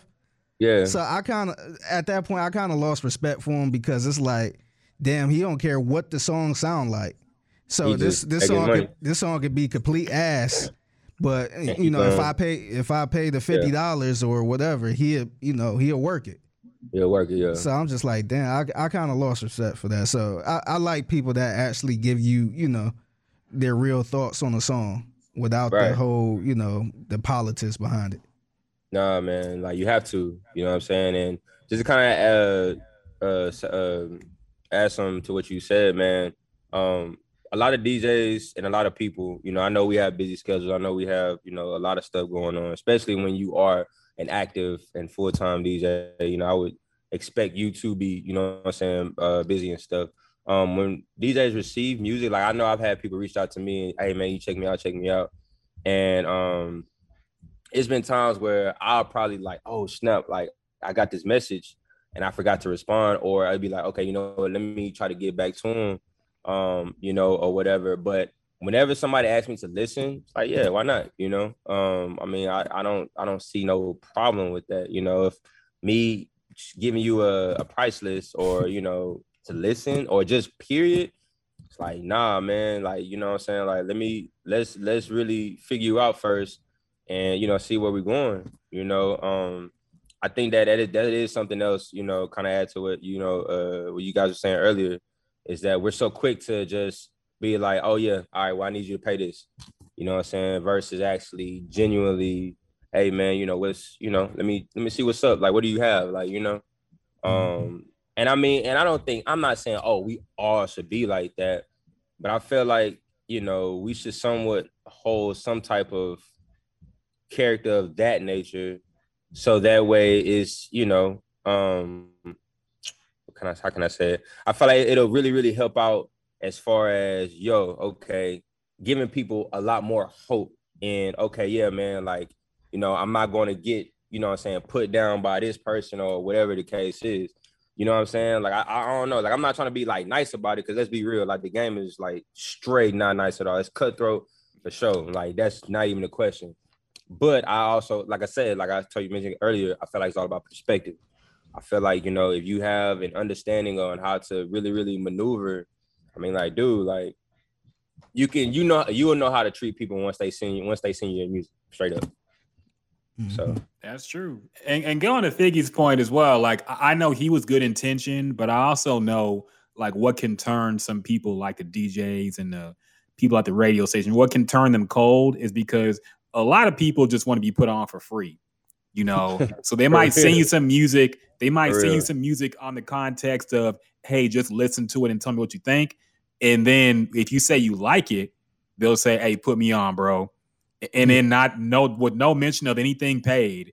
And then if you don't do it, then suddenly you you a hater who don't put on local artists. right, Yeah, right, You know, right. so and see and see um if that if that guy did that to me if that guy listened to the song and then i said hey can we work together if he sent me a price list then i would be like okay yeah. it would make more sense That makes sense. Exactly. yeah because exactly. that's you know it's a business at the end of the day he got to get his money exactly. but for the simple fact that he didn't even hear the song or anything it's like nah like i, I just don't res- Yeah. i just don't respect it because i felt like your heart is not really in it at that point because Mm-hmm. when people people always tag me in the music for no reason and i i listen to it i, I check it out it don't it, it take two minutes to listen to something so Yeah. I, I just check it out and get my honest opinion about it You know, yeah. you know that's uh, uh, it's it's free to do that. I'm, I mean, I'm not Yeah. like a bit time A and R for a red, uh, for a record label. But Yeah. that you know, it it- it only take two minutes. So Right, it's and just, can- it's just weird when people try to charge for that or they act like they can't do that at all. Yeah. Hey man, you know, you said something just now that was uh really so true. Um, man, like when people people have egos. We all we we all know this. People's egos are huge, right? And I think that sometimes when people, producers or DJs start feeling themselves, they start getting like a little buzz and stuff like that. It's like, oh yeah, that that that ego just go up. And it's like, oh yeah, well, you know, I can't do this. And like you say, you know, you nobody major, I'm nobody major. You know what I'm saying? It's it's it's one of those things whereas if you know, like you said, that hey man, you know, you still building yourself. Like I feel like a lot of people need to humble themselves.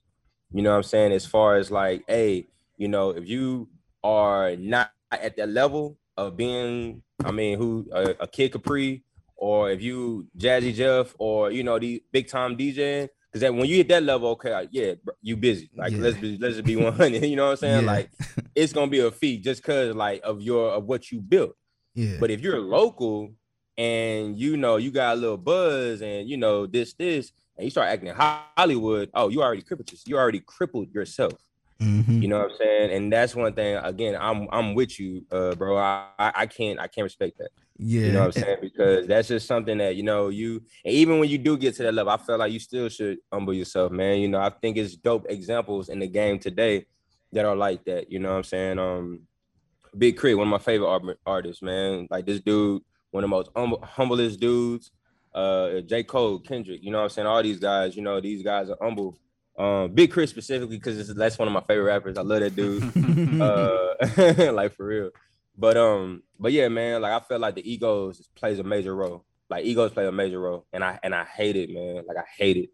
Um, just for, for the simple fact that man, it really it it it it cripples the game. Like it cripples us. Yeah. You know, like it really does, man. Yeah. It really does. The the funny part about it is when you get DJs like that that don't want to listen to the song and all this other stuff or give you a fee, when that song blow up in the city, then they're forced to pay uh, to play They it now. So now now, buddy, you playing it for free. Now you playing it for free, yo. yeah, you playing it because you got to now because everybody Yeah. else w- requesting it or want to hear it. Requested it, yeah. So Yeah, that's yeah. The, that's the irony of it. Yeah, Nah, you absolutely right though. And I wonder. I'm pretty sure, bro, that didn't happen so many times. I'm pretty sure it's happened so many times, thousands of times. I'm sure. hmm Now we, we don't want to hold you too long, but it's been a great conversation, man. Uh, Ah, a lot, man, I a lot of love it. gems Hey. and facts. a Hey, lot of keep gems asking. and Hey, keep asking dropped. questions, man. I ain't tripping.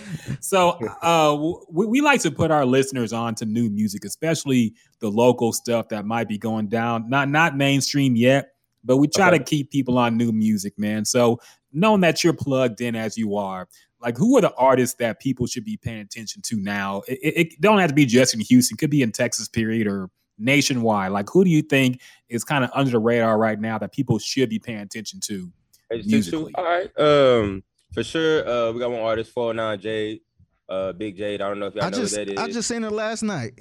For real, yeah, Yeah, yeah. she was- she was there so la- She records. She records the studio all the time. Like oh, actually, okay. our my my best friend is her engineer. okay, yeah. He's he's I- actually in there right now. I don't know if y'all can hear the music, but he's in there going crazy right now. So Okay, yeah, yeah, yeah, that's somebody Uh, I actually want to get on the podcast. I seen her, but it was so crowded, and I, you know, I Yeah. couldn't, I couldn't really connect with her at that time. But I, I Um, definitely want to get her on. Okay. Um, I'm almost definitely give with you on that. I I see what I can do. Okay, Um, but yeah, for uh, Big J from the show, 49 Jade, um, OG Bobby Billions, like I say, that's that's my guy. Like, man, people need to pay attention to him for real. Uh, like I say, he has some major stuff on the, uh, in the works right now. Um, on the EDM side, I would like to promote. I would like to put my boy Snoozy out there. Uh, one of my best, one of my good friends, but a talented, talented producer. Uh, you know, he's I've been doing music with him for about five years now and um, you know, I I, I know on the, on on the electronic music side, like he's he's on his way, like for he's on his way. Um, Pierre D, one of my other good uh artists, uh homies, he's doing his thing. Um, as far as uh just overall, um, damn, I'm trying to think, trying to think, trying to think. Like, I think that's all I got, really. Uh, a lot of the artists that we that's been coming through here, uh, one of the other guys, uh, Kane. Uh, it's another guy named Kane. I, man, I forgot what he go by on Instagram, but uh, he's another artist. He's signed under So So uh, So South uh, distribution. Um, Okay. um, you know, he's really making some noise. He he records here. Um, trying to think who else, who else, who else, who else, who else, who else. Uh, man, that's all I can think. I got a brain fart right now. My bad. oh, But yeah, man, those are my those are my picks though for sure. And of course, you know myself, but I like Of to course. I like to be I like to just to kind of give you a clarification though. Uh, I am a DJ producer, but uh, I like to kind of consider myself like a Kaytranada. Uh, if y'all familiar with him or um, who else? Who else? Who else? Uh, or uh, Hoodboi. He's another good, uh, another dope electronic artist. Um, but yeah, like I'm real. I, I love like that that smooth uh, electronic, um, groovy groovy style. Like I don't know. Like one thing about like two things about me, man. I'm goofy and I'm groovy. So that's it. so yeah, but uh, but yeah, man. But yeah, those those have to be my artists. And uh, I know I've been hearing a lot about uh a lot of new talent in Houston. And I guess my my mind went blank because I'm trying to think of their names. But man, like shout out to all of the all of the talent that is coming out of Houston because again, like I said, I feel strong that it's going to change. You know what I'm saying? It's going to change. Um, and I feel like uh, even D Town, D Town for sure, probably gonna have this circle again too. You know, like I, I honestly feel like Dallas gonna have another circle around. Um, you know, I've been peeping uh, a lot of stuff up there just because of again uh, my boy Bobby, and uh, also I have some connections out there too. So I've been paying attention. But yeah, man, Texas, Texas is gonna have its circle again. I, I feel it, like I really feel it. And I think on this round, on this go round, it's gonna be actually like on a scale of okay, yeah, like major major artists, whether you're gonna be pop, hip hop, or electronic. You know, it's not just gonna be just you know that 05 run. We were just like just straight, you know, what I'm saying uh, hip hop. Now I think it's gonna be another circle of now we yeah like this is yeah you know. So um so yeah man. It's exciting stuff, man. Exciting. We're all hyped for that in Houston, especially, man. Uh, I, I got one more producer question for me though, because this is something we've been talking about in the podcast for a while.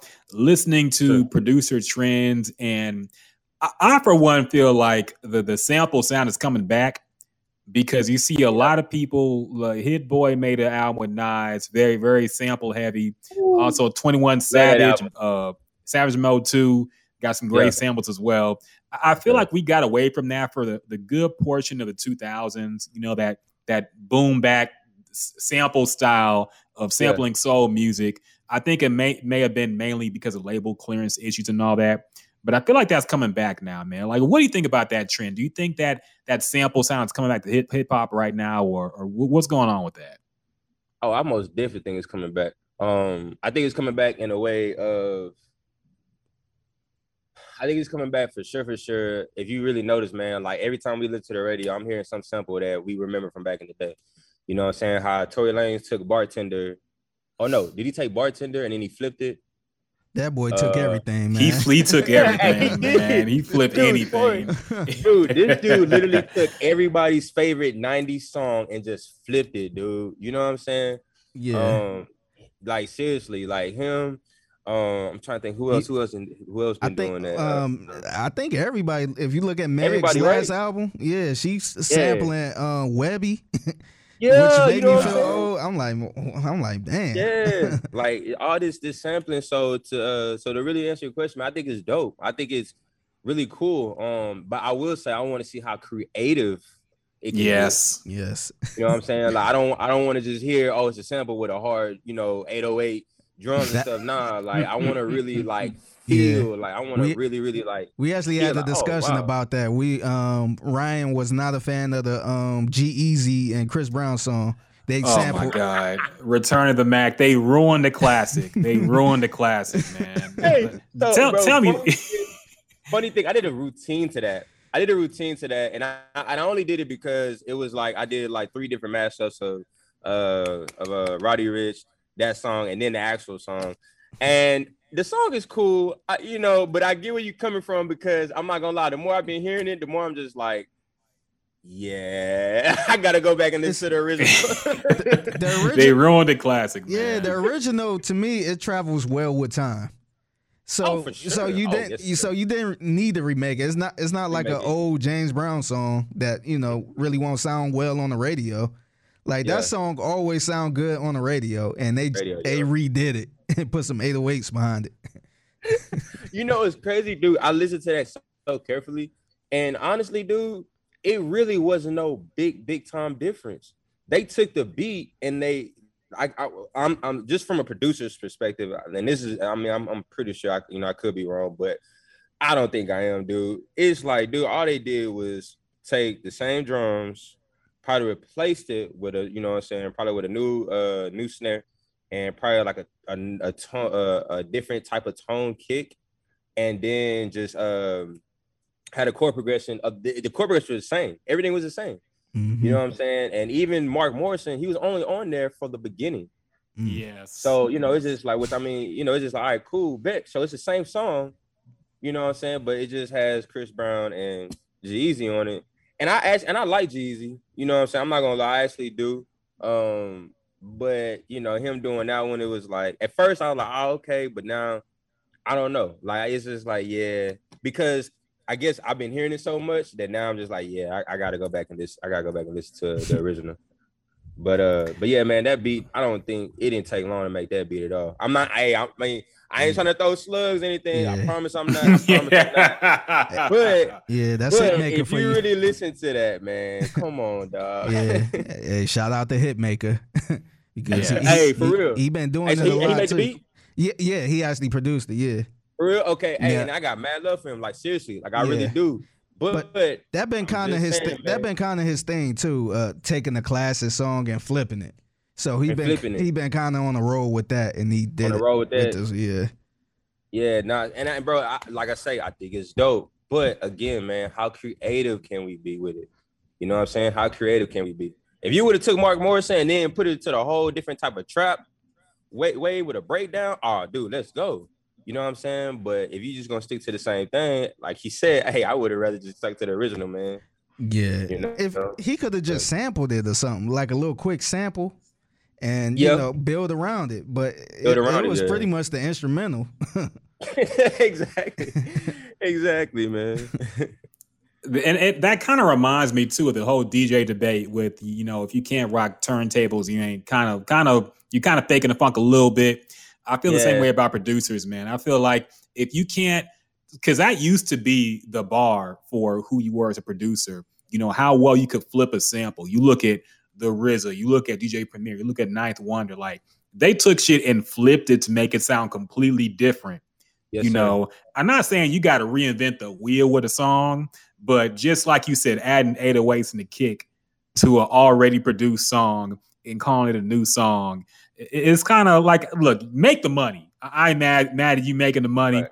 but it, it, it kind of creatively is a little lazy, man. But that's just how I Yeah. feel. Maybe it's just an old man take. I don't know, but Nah, That's how I feel nah, about I can agree. I can agree. I most definitely can agree, man. You know what I'm saying? And I mean, you already got Chris Brown and Jeezy with their platforms. So honestly, bro, I think that was just another song to get out. You know what I'm saying? It was another song to get out.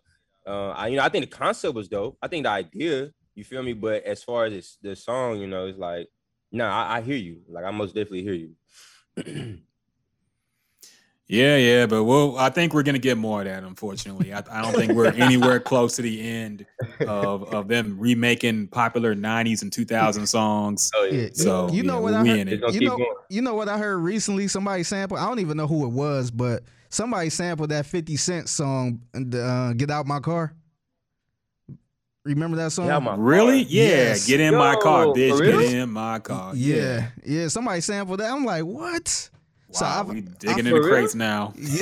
Yeah. Oh man. I don't know. Maybe it's For me real. feeling old, but I'm like, damn, I remember that song when it dropped, and everybody had that song in their headphones. Dude. and, and I now they, they pretty much remade it. so I'm like, damn. Yeah. This is like Pop Smoke redid uh Have Mercy on Me. Remember Have Mercy on Everybody Have is Mercy is redone Pop Made Smoke. Men now. Many Many Men. Men. Everybody doing that's a new thing now. If you if you if you want some shit, you got to remake Many Men. like that's always what happens with everybody right now, man. Enough with the Many Men remakes, man. We've had enough. Please, people. The, the original song is perfect as is, but we don't have Yeah. enough of the remakes of Many Men. Please, no more. Please, no more sampling that shit. Oh man. That's funny. Well, shit, we we, we done had a good time, man, Bruce. Uh, appreciate you joining us, man. Uh, you got anything new? Anything you want to promote? Anything coming up? People could check you on. Um, nah, man. As of right now, um, I actually been um focusing on a lot of just different moves as far as with DJing and the brand and everything. Um, the only thing I have right now is just a lot, I'm, you know, getting everything situated with my YouTube a lot, uh, a lot better. Um, and even just with Instagram, still promoting that and stuff. But um, yeah, man. Right now, I won't be putting out no major projects because I'll be get, I'm back to producing heavy, heavier now, especially since I'll be resigning from school. But uh, I mean, resigning from uh from teaching. But uh, I will actually be in official uh, in album mode or EP mode at by August.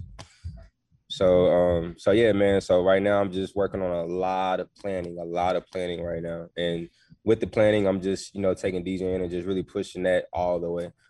Um, I will be in DJ competitions in the future, so I plan on performing for. Uh, I mean, I plan on battling in the Goldie Awards, DMC, Red Bull Three Style, um, and these are major, major competitions. So I mean, I got six months, eight, six to eight months, almost a year, to literally have to put a set together. You know what I'm saying? Um, so yeah, that's really all I have, man. And then of course the studio, just being here. You know, um, be at the Wolves Den. Um, so shout out to the Wolves Den, man. You know, anybody need, but anybody in the city need a place to come record. You know, come check us out. Uh, you can follow me on Bruce Wayne 23. It's W A I N E 23 at Bruce Wayne 23 on everything. Uh, Twitter, Instagram, Snapchat, everywhere. Like it's Bruce Wayne 23. Um, but yeah, man. Again, I thank you guys for allowing me to, uh, you know, to uh, talk to you guys to be interviewed. Uh, you guys are super dope. This conversation has been nothing but dope. I can talk about music all day. Yeah, Like, we can too, man. our, our, yeah, we real. usually record for about what three hours, three to four hours. Yeah, we be going all Like, all day. hey, yeah, yeah, for real, man. That's what's up, dude. That's what's up. Yeah. Well, one more qu- one more quick question, man, because I, I forgot to ask you, but I, I'm a big nerd, so I'm of course a Batman fan. Hey, like, where, what's up? where'd you get the Bruce Wayne from, man? Was that just I from love the? it. I love it. I love it. So funny story, right? Uh I didn't like Bruce Wayne. I didn't. Like this is crazy, right? So 2011, 2012, uh my uh my first manager that I had, and also still my best friend to this day, it's like my brother. He uh gave me the name. Long story short, he gave me the name. We was in a uh, uh in my uh, lawyer's office at the time doing our DBA, and he was just like, "Yo, I think you should change your name from Curious Keys." At the time, I was Curious Keys, right, with K's, and uh, he was like, "I think you change that to Bruce Waine. Keep it." I'm like, "No, dude, because bro, it's so many people out here with Bruce Wayne. I'm not about to do that." And he was just like, "Bro, run with it. Trust me." Like, and then like he did the whole Kevin Hart thing. Just do that, and I'm like, "No." like, no, bro. So uh my lawyer, he wrote it on the DBA, and I thought they were joking because I went to the restaurant. and He was like, Yeah, it's Bruce Waine.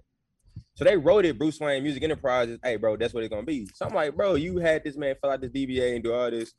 And I was like, okay, whatever. So, you know, and and my boy, that's like I said, it's my brother. So I, you know, I, I trust him, you know what I'm saying? I've been knowing him 10 plus years. Uh, shout out to my boy Theo.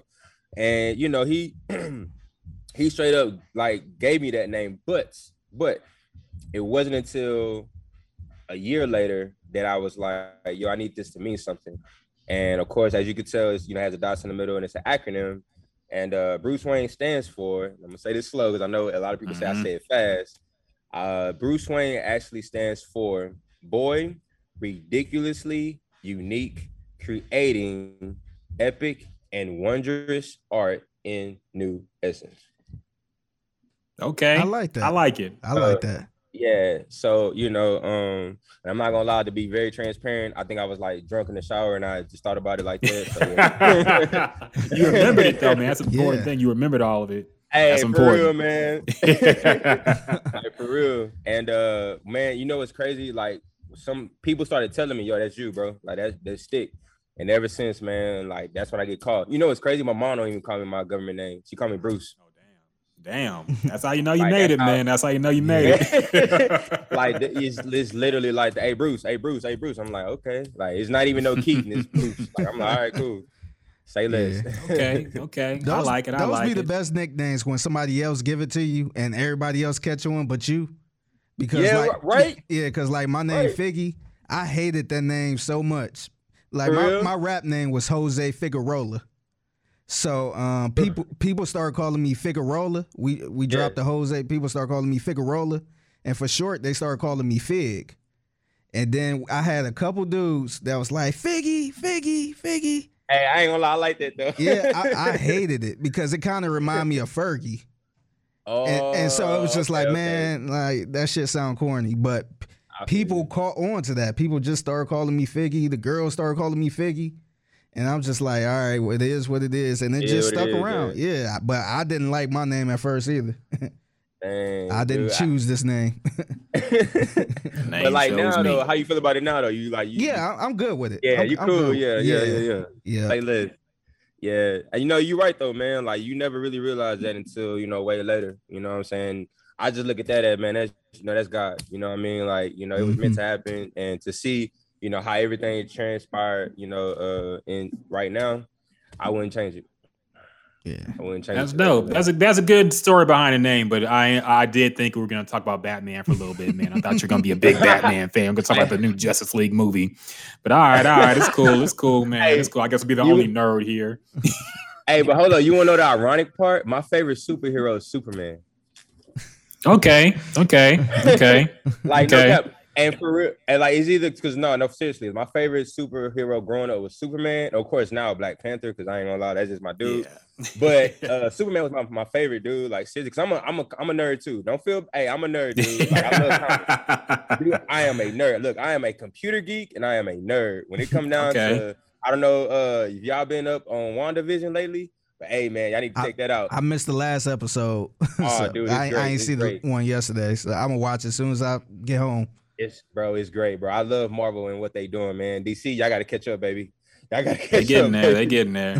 hey, we we got a black man writing the next Superman movie. I don't know if y'all heard that. So that's Oh, going down, man. Yeah, Ta-Nehisi Coates, who's been a uh, real, real prominent writer. He wrote for Black Panther 2, the comic book, and he's gonna yeah, write the yeah. new Oh, Superman movie. snap. Yo, So, that's so yeah. dope, man. We in there now, man. We in there. Let's go. yeah, hey, I'm about to go research that now. Hey, you got Yep. me. Hey, that's what's up. It's That's going what's up. down, man. We we coming up in the superhero world, man. So Let's go. yeah. Let's go. Let's go. I, well, I think we done covered all the bases, man. I, I think we, Yeah. we done had a great discussion, man. Really enjoyed it. Really enjoy you having you on, bro. Um, once again, follow this man uh, at Bruce Waine W A I N E twenty three on Instagram and all social media platforms. Dope dude, very creative. You're gonna see his uh, sets on on Instagram and all that stuff too. So Yeah. peep, peep it out, man. And, and, and we got we got to talk to you again, man. Especially Yeah. when you when you get the album cooked up and all that. Yeah. Definitely gonna do this We- again. Yeah, we gotta have you in studio too, man. I know you was ready Oh. to come up here. I was, I was, because I was like, hey man, like I whenever whenever we gotta go, because I seen the uh the uh, address and the email. I was yeah. like, okay, cool, that's where I need to go. So Yeah, uh, so yeah, we, yeah, we um we in the same building as 97.9 the box. Oh, So, okay. so we Hey, just on the other side. So if you hey, if you've been there, up. yeah, Hey, if you've been in there, yeah, we in the, we on the other side, the white people side. That's hey, say less. Yeah, say basically. less. say less. Yeah, yeah, we Nah, def- up, yeah, we definitely gonna Whenever- have you back on as soon as we get everything get back to normal, and we gonna have you in the building. Please let me know, man. I I, I love to come through, man. Please let me know. And again, uh, I extend the invitation to you guys. And whenever you guys want to come to the studio, check it out. Um, please let me know, man. Like whenever. Cool. Will do, will do. So, like we said, follow that man on Instagram, social media accounts, and we gonna do it again. But thank you again, Bruce Waine, for joining us. Great discussion, uh, very knowledgeable on all things hip hop, which we really love in this podcast, man. And we definitely gonna do it again soon, bro. So, so take care, stay safe, and, and stay up, man. We're gonna do it again soon. For sure, man. Please, thank you, man. Y'all stay safe. Do the same. And uh, like I say, man, can't wait to see the next. I mean, can't wait to do the next one. once again, once again, the podcast was on the forefront of predicting something that might happen, and it did. So we got to circle back to that yeah, because Meek Mill, we told y'all last podcast, Meek Mill had a bar in an unreleased song about uh, Kobe Bryant. He basically said, if I get caught lacking, I'm gonna go out with my chopper. It's gonna be another Kobe, something like that. I'm paraphrasing, but it was close to that. And uh, Figgy, you asked the question, man. You said, you know, what would Vanessa Bryant think if she heard that? Like, what what would Meek say to Vanessa Bryant if she heard this lyric and said something about it? she must have been listening, man. I swear, I swear, she must have been listening. I think she saw it on social media. Well, she might have been. I, mate, who knows? She might listen to the Ginger Juice podcast, Yeah. man. I'd rather think that. maybe that's how she found out. She saw the clip on Twitter or YouTube. Yeah. Maybe who knows? Uh, but anyway, so she did uh, reply to the post in on her Instagram story, and she basically released a statement saying that I can look it up real quick. Um, but she basically said it was very insensitive and that he shouldn't have did it. Here we go. Let me pull it up. And she responded, quote, Dear Meek Mill, I find this line to be extremely insensitive and disrespectful. Period. I am not familiar with any of your music, but I believe you can do better than this. If you're a fan, fine. There's a better way to show your respect and admiration for my husband. This lacks respect and tact. The end. So, number one, the first thing that crossed my line, my mind, do you think she was lying when she said she never heard of a Meek Mill song ever before, or do you think I don't think she that's probably true? I don't think she lying, man. Well, well, she was a video vixen, right? Was she Yeah, but that was a long time ago. Yeah. She- I don't know. It- It's weird because with her, usually with people wives, you could kind of feel what type of shit they listen to or what they be on. But I really don't know what she what she's really into. So I wouldn't be surprised if she never really heard none of his songs. Okay, Vanessa Bryant is 38 years old. Um, would what are the chances that that she's never heard a Meek Mill song in her life? Maybe she but- she probably heard one and didn't know it was one. Yeah, she probably yeah because I don't see her like she was married to Kobe. She wasn't in no clubs and stuff like that, kicking it Yeah, with friends like that. I mean, you know, she got kids and stuff, but I, honestly, like as long as she been with Kobe and all the kids, and she, you know, she probably a housewife. She probably didn't. She probably don't listen to the radio or you know, she, she don't really go out like that. So she probably never heard Meek Mill. I'm gonna call Cap just because I feel like she was on the Staples Center sideline for years and years. There's a good chance at some point they played a Meek Mill song She, she during a probably- yeah, she halftime prob- or yeah, she probably didn't know it was Meek Mill. Yeah, at that that's probably more likely. She just Yeah. didn't know of him, but she heard his music before. But that's not important now. I- I, was just wondering that because that did stick out to me when she said that. But anyway, uh, ha- have your thoughts changed about this? Like, what do you think? And, and number one, how do you think Meek Mill has handled this? Because he did reply, but he didn't apologize. He basically said something like, "I don't want to read this shit. I don't want to even look it up. yeah, man. I It was think- stupid." I think he's. I think they said he did apologize, but in uh, in private. It was. I, I. I think he. He said he talked to her in private or something like that. he probably DM'd her and she probably didn't even see it. Like I- i- if she didn't know who Meek Mill was, I doubt she ha- he had the access to call her Yeah. or text her. So I feel like he probably just uh DM'd her and it was unread. Mm. Yeah. That, But, it could be. Okay, here okay, here's what he said. After this whole thing blew up, he said, quote, I don't think we on the same signal, y'all. I don't see what y'all see. I be looking at the net laughing like I did what? I say random shit all day on social. It becomes a trend to hate on me every once in a while, but I feed off that shit. I'm a beast, literally. Then he said, I apologized to her in private earlier today, not to the public. Nothing I say on my page directed to an internet viral moment or the family of a grieving woman. If you care about someone grieving, change the subject. Like, you said it. yeah. you made it the subject. Ain't, nobody pull it out their ass. It's one Right. Thing, it's one thing if somebody was pulling. sh- People do it all the time on Twitter. I, I admit to that, but it it wasn't like people try to make it s- something that wasn't. Like it's literally the line. Like his line is everything. like people are really upset about exactly what he said. Yeah, I don't like he's acting like people made it a big deal for no reason when if you never said it to begin with, it wouldn't have been anything. Yeah. Like maybe think before you write a rhyme or say something on social media and don't brag about, oh, I'm just controversial and people just don't like me because I say the like Yeah. Makes me sick, eh, man. Like I'm really sick of Meek. Yeah, and it's it's not like he made a, a song called Kobe and people pulling it out there as like he trying to take advantage or he trying to do shit for clicks. Like no, like listen to the bar. like and I and let me be clear too because a lot of people all throughout the week was like, "Oh, it's hip hop and all this other shit." Like, nah, like come on, like we in 2021 people complain about a lot of shit in lyrics. This is the reason why we can't say certain stuff in rap lyrics anymore. Mm-hmm. So, like, I don't understand why people bringing this. Oh, it's hip hop. It always been like this, and you know, all fair game and all this stuff. It's not all fair game anymore.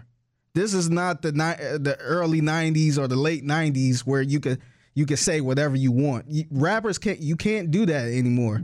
A lot of rappers don't say the f word. The the, the uh, the um yeah the f word for you know The, gay slur F word, yes. Yeah, rappers don't say that anymore, or not big time rappers. They don't say that anymore. Like if it was all fair game, people would still be saying that. But that's that's not the case now. So I, I just don't understand why people are sitting here saying, "Well, it's all fair game." Look, if somebody is offended, uh, that that that was Kobe Bryant and his wife was offended. So that should that should stop the conversation at that point Yes. so I don't understand like because if I was if I was a rapper and I rapped about your dead mother, you know what I mean, you got the right to be upset. you know what I mean? So so how would I, how how would you feel if I say, well, it's just hip hop, like it's just rap lyrics? Like no, it's it's it's disrespectful. And if if if Kobe had a, a bunch of goons around, they had the right to punch Meek in the face. Mhm.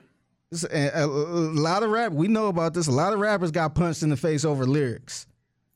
And in in this case, if if that was if if if Kobe had a whole bunch of goons who didn't appreciate that shit, he would probably get punched in the face for that. So I don't, Yeah, I, uh, I don't understand how people just sitting there saying, "Oh well, it's hip hop," and people need to, you know, stop being so um, soft and all this other shit. Like, nah, like it- it- his wife don't appreciate the lyric. Like, apologize. And, and I'm glad you said that because I didn't even think about this yet. But did Snoop ever say anything about this? Did he release a statement? Did he make a I- video? I, I, didn't hear nothing like that. Yeah. It- It's been real quiet on Snoop's side suddenly when it comes to Kobe's death. Now, this nigga was about to pull up on a 70 year old woman because she brought up Kobe's rape case, which was a public event that happened. Yeah. And, and now this nigga, a fellow rapper, Mm-hmm. says something perceived disrespectful to his own wife. Vanessa didn't even say anything about Gayle King, Yeah. but she said something, something about this. Where's Mm-hmm. Snoop? Yeah. Where the fuck is Snoop been, man? Where where is the threat? Yeah. See, Snoop a clown, dog. See, I don't respect him at all no more. Like you gonna go at a target like Gayle King, a journalist, but another rap dude who is affiliated in the street supposedly said some shit, and now suddenly you and your Crips ain't gonna pull up or do nothing. yeah. Goofy shit, man. Yeah, it's it's crazy. I, I I just I don't know. I just think it's goofy that people sitting here saying, "Well, it's hip hop." If if that's the case, I'm gonna talk about your fat black mama on the rap Yeah. song, and you and, and you can't get upset about that because it's it's just rap lyrics.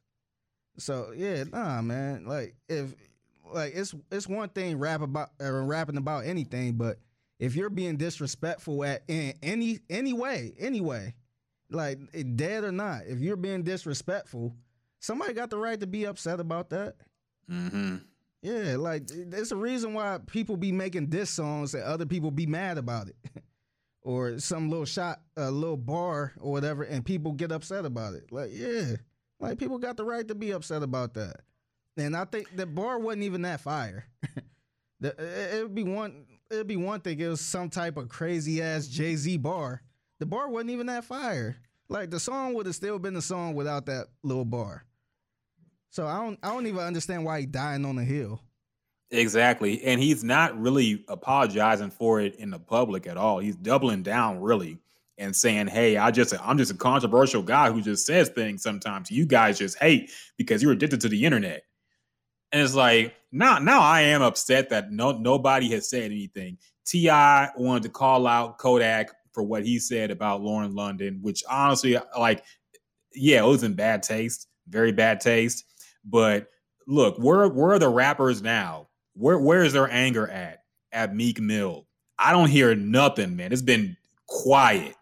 Mm-hmm. And his own Kobe's widow came out and said it was disrespectful. She Yeah. said something, but y'all can't, none of y'all rap niggas can correct your own person. Yeah. It made me sick, man. Yeah. Now, now I'm upset, dog. I was in a good mood before. Now, now I'm annoyed. It's it's irritating, man. Like once she came out with her statement, the conversation should have been over. Like I don't care what you think. I don't care about this hip hop shit and all that. Like once she speaks and says it is disrespectful because we brung it up last week. Like what would she say about this? If she was cool with it, if she didn't have a problem with it, then hey, you know, I, I guess it's you know people have their opinions on it. But if she said it's it's disrespectful, like nah, like the conversation over. You know what I That's mean? it. Yeah. Yeah. Yeah, it's just annoying, man. And now I'm annoyed because none of these rappers had nothing to say. Uh it's whatever. I'm now I'm annoyed. Yeah. Fucking rappers, man. Anyway, um, other things that happened this week. Uh shit, Tiger Woods was in a very bad accident. Yeah. Um, he crashed his Genesis G80, I believe it was. Um, luckily, that's like apparently the safest car on earth with like 1500 airbags. Like they're saying it was suit like if you're gonna crash a car, that's probably one of the best cars to crash because it has like 10 airbags in it and it's super safe. And if he was in another car, he might have died. But apparently he is okay. His legs were apparently in bad shape though. They were crushed. He's going to need extensive surgery, I'm sure. but he seems to be okay. So yeah, lucky for that man. Because like you said uh, before the podcast, it was close to Kobe Bryant's death Mhm. and funeral that this shit happened. So or the year anniversary at least since it happened. So Yeah, that w- that would have been devastating, man. Like to lose Kobe and then Tiger, yeah. man. That man, it, that will probably be the uh, 2020 and 2021 will probably be the two worst years as far as like pop culture. And I'd probably say in history, I guess.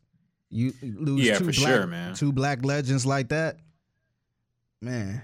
I don't, I don't even. I, and thing is, I ain't even watch golf like that. I ain't, I ain't gonna sit here and cap like I, you know, I used to always watch Tiger. I would peep at it, but like that that would hurt me, man. That would really hurt me to see Tiger, especially everything he went through, and you know, still playing. He was still playing. He just had back surgery. Yep. Still playing. He's still trying to uh, get over what Phil Mick- Mickelson. Is he trying? I think. he Nah, it was uh. Jack Nicklaus. Jack, Jack Nicklaus. Yeah, yeah, he trying to um, pass him up. So that that would have hurt, man. But it, when the news broke, it felt real Kobe ish. How they was covering on ESPN and they was showing the site.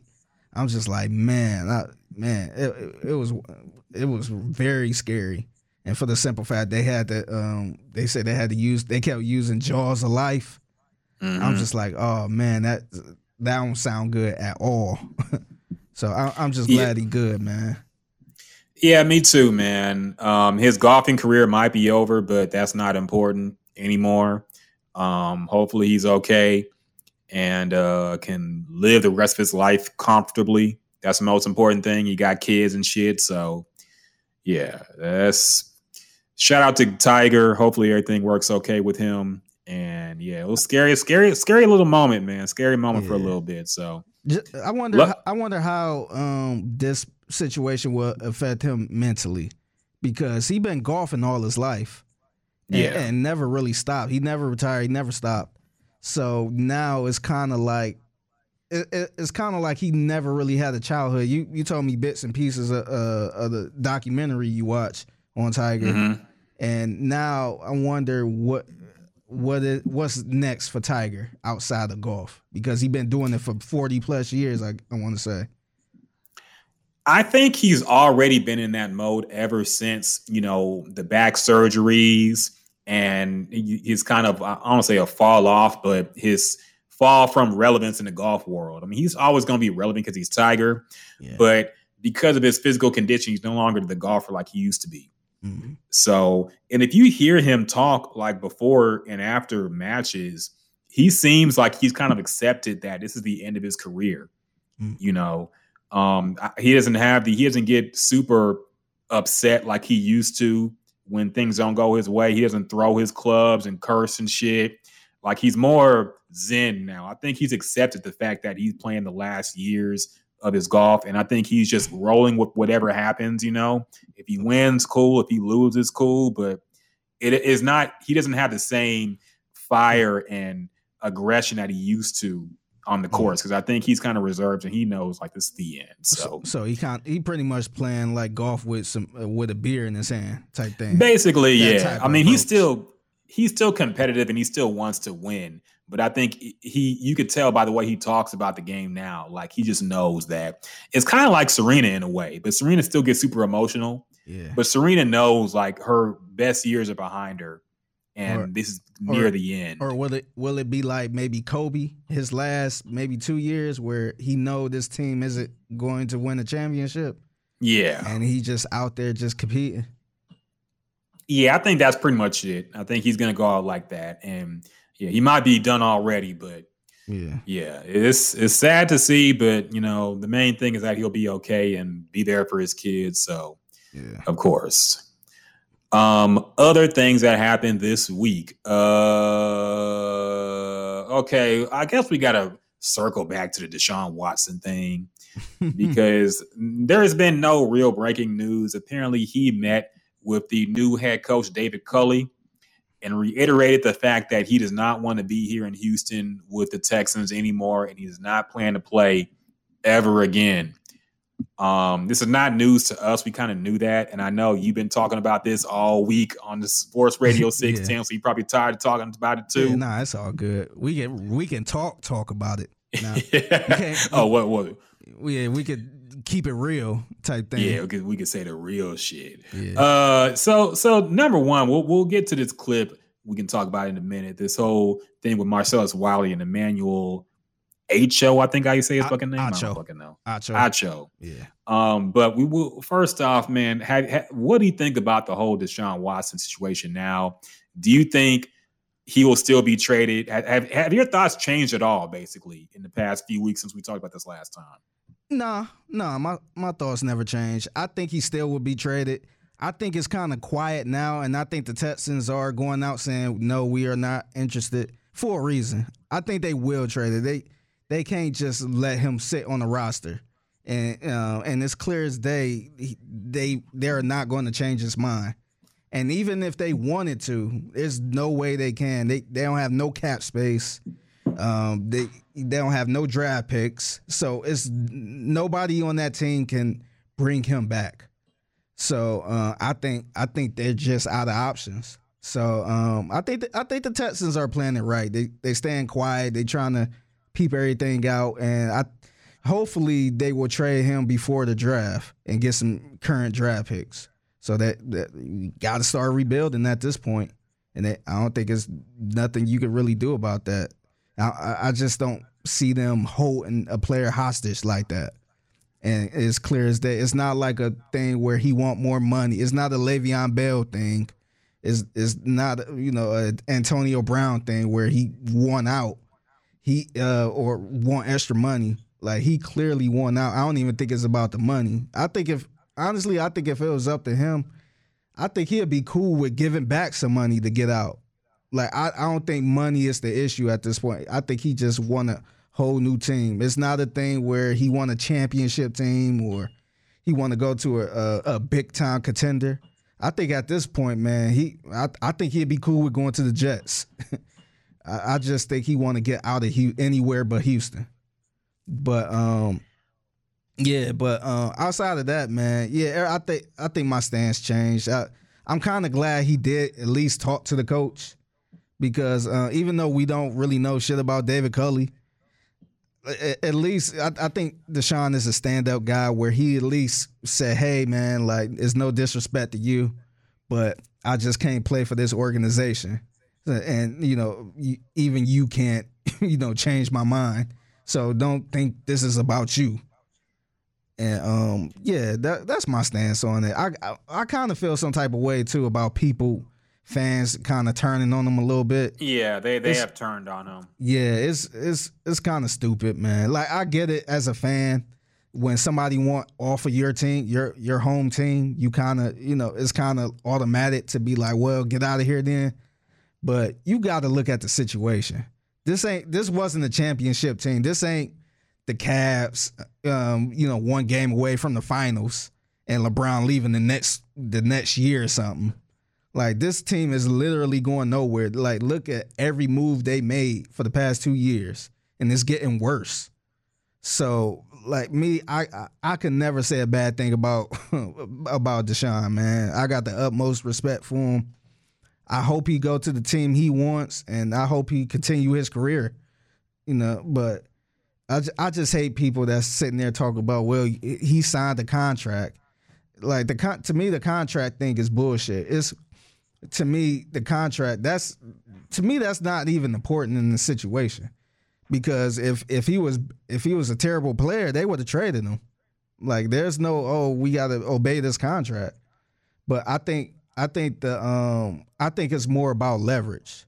And Deshaun clearly got more leverage just because it's Deshaun and he got a no trade clause. So i think uh, people keep bringing up the contract thing. The contract thing don't even matter man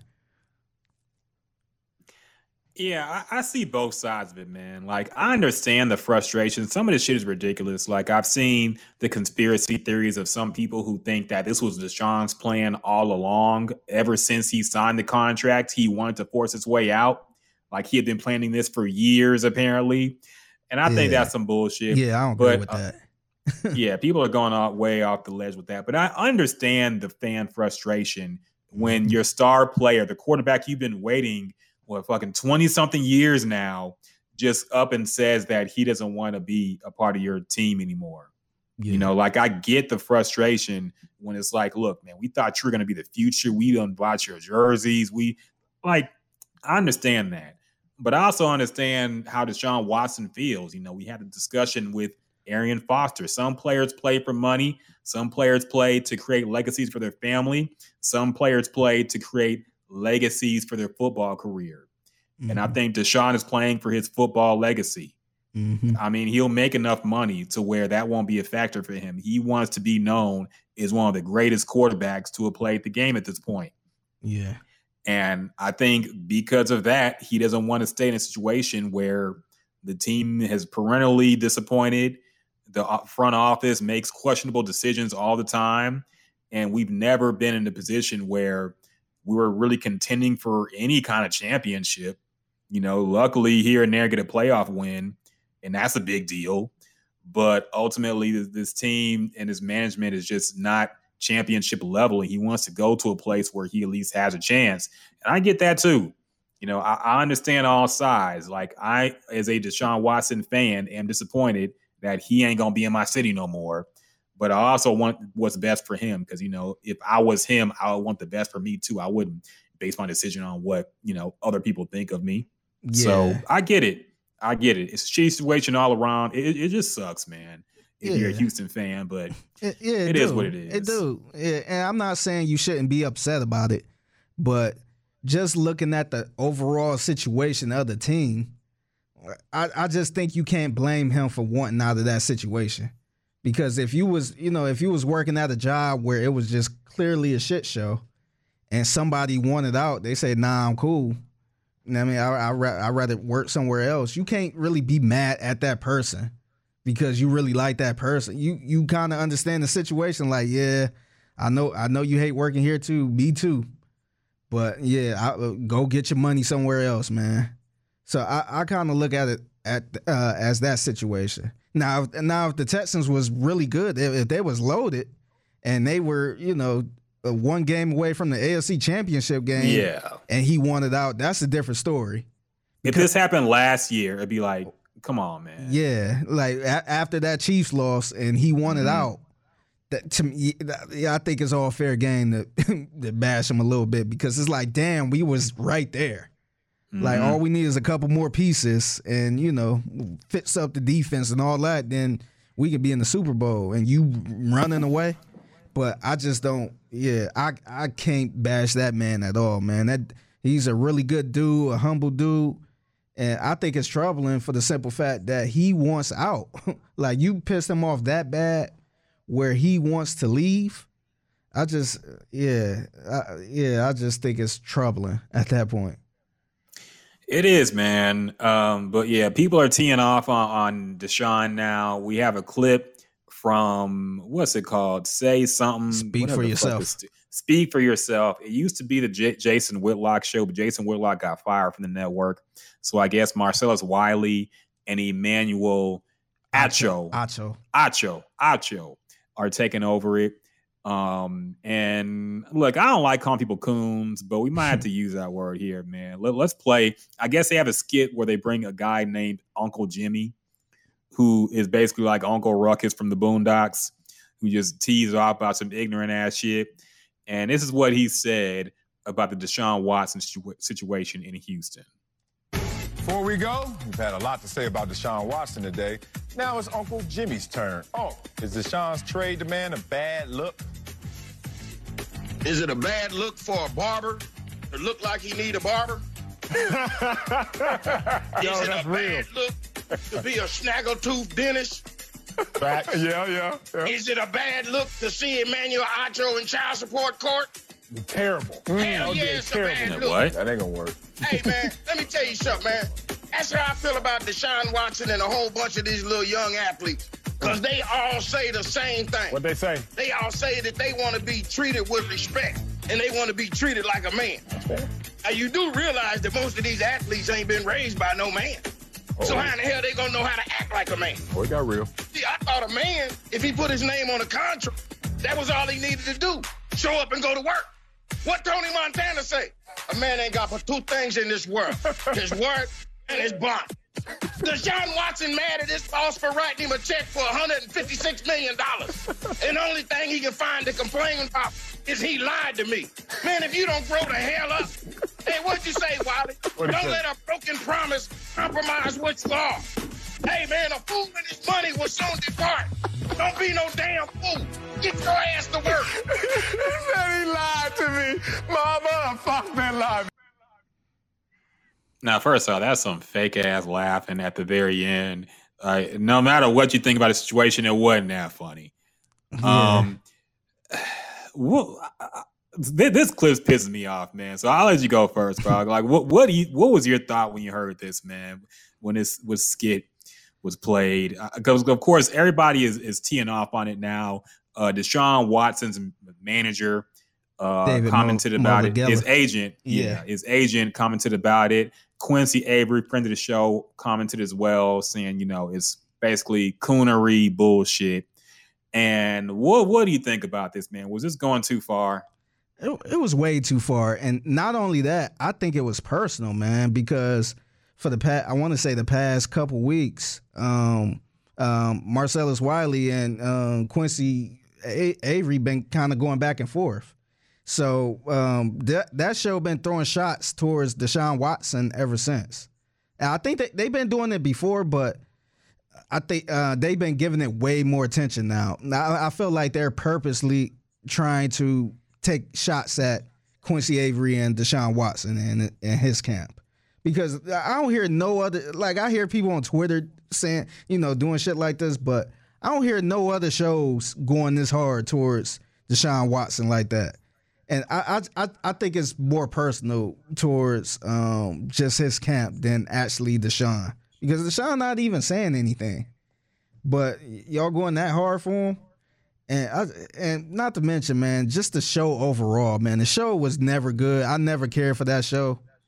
So I I just I don't know. It, it kind of pissed me off too, man. It's it's disappointing that out of all people, it's it's them, and I'm I'm including Emmanuel Acho in it too, because if you grin and you win it, and Yeah. and he was and he seemed like he was always the woke person too. So it was Mm-hmm. it's kind of strange when you know um, Marcellus Wiley is saying all this bullshit, and he over there kind of smiling and laughing. I just I, I I didn't- I ain't think the clip was funny at all. I think it's stupid. I hate when people. I think Rickey Smiley used to do this on on his morning show. He used to um have some like I, I think he used to talk like he was like this old black lady, and he's like, "Oh, put the fat back in the greens," and uh, he used to just talk like that. It, to me, it's dumb because every black person uh, isn't like that, and it, it's it's a it's a terrible stereotype. So that's why a lot of these white people they whenever they try to do some shit like that they try to imitate that. And they end up getting cancer or getting in trouble for it. So i just yeah uncle jimmy whatever his name is I, it's just stupid man. I yeah try to say most of these men were raised by women anyway. So like what do that mean? Like it's just I it's very insensitive man. I, uh, that show need to be suspended honestly I, uh, yeah, like I, I don't want to say they need to be fired, but they on the they on they on board for getting fired. Sometimes if they keep doing this shit like this, like it, it like it brings nothing. It's stupid. Like I, I, I I don't know. It's just real disappointing, man. Yeah, this bothered me a lot, man. And I'm usually somebody who sticks up for the free speech and and jokes are jokes and whatever you can fly. You know, like I understand that, but it bothers me because we don't have a whole. Still to this day, we don't have a lot of all black shows. Period. Let alone sports talk shows. You know, it's no secret the general sports talk audience is majority white. Mm-hmm. So it is rare to have an all black sports talk show. And it's disappointing to see the one of the few ones that are on air do something like this to where it reminded me a lot of remember Dave Chappelle talked about, you know, when he quit the Chappelle show. he was doing some skit. He said this on Oprah, I think, shortly after it happened. He said he was doing some skit about like the racist fairy who who did some some stereotypes toward every race. And I forget the exact context, but basically it got to the black part where he was talking about fried chicken and watermelon or some kind of racist ass joke. And like a white guy was laughing a little too hard, like super Mhm. hard. And it made him question, like, you know, is this really jokes or is this perpetuating, you know, shitty stereotypes about black people? Mm. And that's a hundred percent what I think this skit is doing. Yeah. You know, like, yeah, we all know there is a crazy old nigga in a barbershop talking ignorant. And we just accept that because of the situation. But it's a different thing when you put this in front of a majority white watching sports talk audience and you call most black athletes fatherless. Mm-hmm. Like that, that's crossing a line, man. And I don't like seeing that. I don't like the kikiing in the background. I don't like Emmanuel, who was like you said, was supposed to be this woke guy who's always talking about racism and shit. Yeah. Yeah. Like he ain't had shit to say about this. Like it, it it's and I don't Mhm. like calling people coons, man, but it's coonery. Like there's no other way to say it. It's disgusting to me to see black people in, in this position do something like that. Like if you if you I, and I'm not saying you can't say what Deshaun is doing is wrong. Like everybody can have an opinion. Like, but like it, it is more personal because of the Quincy Avery thing with Marcellus Wiley. They were talking about fighting or some goofy shit like that yeah. but this has gone too far, man. Like you, you can say Deshaun is wrong for how he's approaching it without saying, "Oh, he ain't know how to be a man because he probably ain't got a man in his house that he grew up with." Yeah. Uh, that's just disgusting, man. It bothered me a lot. Yeah, and and like I said, I like you could disagree with how Deshaun is going. I'm not saying you got to agree with the way he's, um, you know, doing this thing, but just to sit there and bash this man character, like this dude been nothing but res- but a uh, uh, uh, awesome dude. That dude you want to be on your team. Like he not that he he not that guy that loudmouth guy. That everybody respect Deshaun Watson. And for you to sit there and pretty much saying he crying about, you know, signing this contract and want to leave and all this other stuff, it's like, nah, it's to me it's bullshit, man. Like I yeah, I'm, I'm more disappointed in um Emmanuel Acho because I thought he was one of those dudes that will, you know, that kind of understand us because it's it's not a lot of black people in sports radio who understand, you know, what we really are uh, or who can be that voice to speak up and say, "Hey, this is what's going on in the black communities." I thought he would. I thought he would be one of them, but uh, I guess clear, uh, clearly not. If he's sitting there kikiing and all that stuff, and even you know he's on that show. Like, why is you letting that segment fly like that? Mhm. Like, if I was in that seat, I would be like, nah, like, it's, this is not even funny to me. Like, why is we doing this show? like, why why we got this little Uncle Jimmy skit? Like to me, it's it's stupid. I'm not, and be fair, I'm not sure if he do that type of shit all the time. If he like stereotype black people and all this other shit, but to me, it's just it's stupid, man. Like I'm I'm very disappointed in in Emmanuel for even kikiing with that. Like it's not It's- funny. if he want to make shit uncomfortable, he need to be like, nah, like like you can say how you feel, but nah, don't call, don't sit there and say you know all these athlete black athletes are are fatherless anyway, so that's why they're acting like that. Like it's it's bad, man. It is, man. And and Marcellus Wiley, I don't know what happened to him because at ESPN, I thought he was pretty good.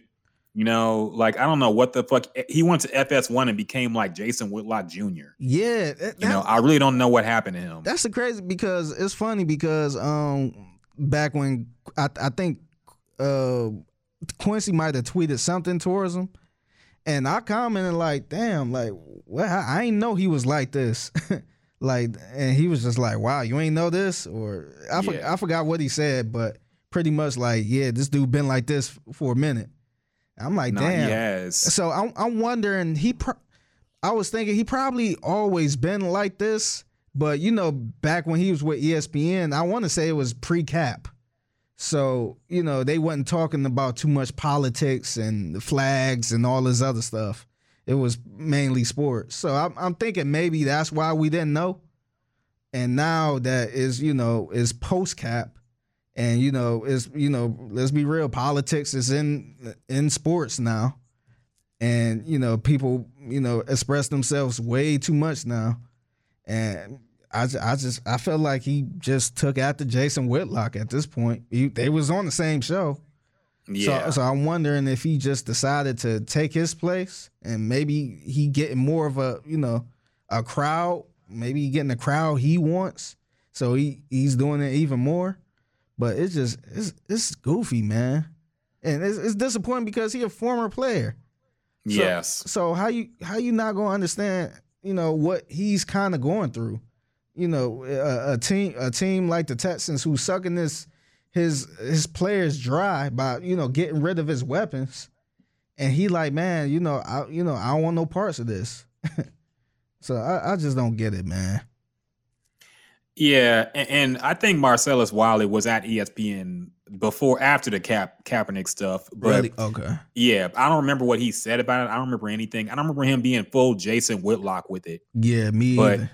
one thing I've learned, man, is people will pimp themselves out for anything as long as it means they got stable income and, and are talked about and are famous. Like I, I honestly believe Candace Owens does not believe most of the shit she says, but I feel like she found her lane in being this super Republican bullshitting, you know, Yeah, base. I don't want to like I said, I don't like No. saying people are coons, yeah, but she she made a living being this character and now she's stuck to it. yeah, So, and you see a lot of people flip up, or when when that well one runs dry, then they suddenly become woke again, and, and Mhm. all that stuff happens. But yeah. yeah, people will pimp themselves out for relevance and money all the time, man. And I think that's probably what happened to Marcellus Wiley. He he's Mhm. pimping himself out because you know he's that- on Jason Whitlock's show now. So Yeah, that's exactly what uh, what happened to Jason Whitlock. Because Yep. I know he was kind of crazy before with it, certain opinions, but um, it seemed like he just took that route. And once he left um, FS1, he went right to um, that OutKick or whatever that and that that um that company with Clay Travis. So Mhm. I, yeah, and Clay Travis is one of those guys too. Who I, I, want to say he just, I want I, I want to say he just took a whole political route. I don't, I'm not I'm not too familiar with Clay Travis, but I heard he kind of switched up and went that route yeah, because and started popping even more. So he clearly doing it for the audience, and that's eh, that's probably what um, uh, Jason Whitlock and Marcellus Wiley doing.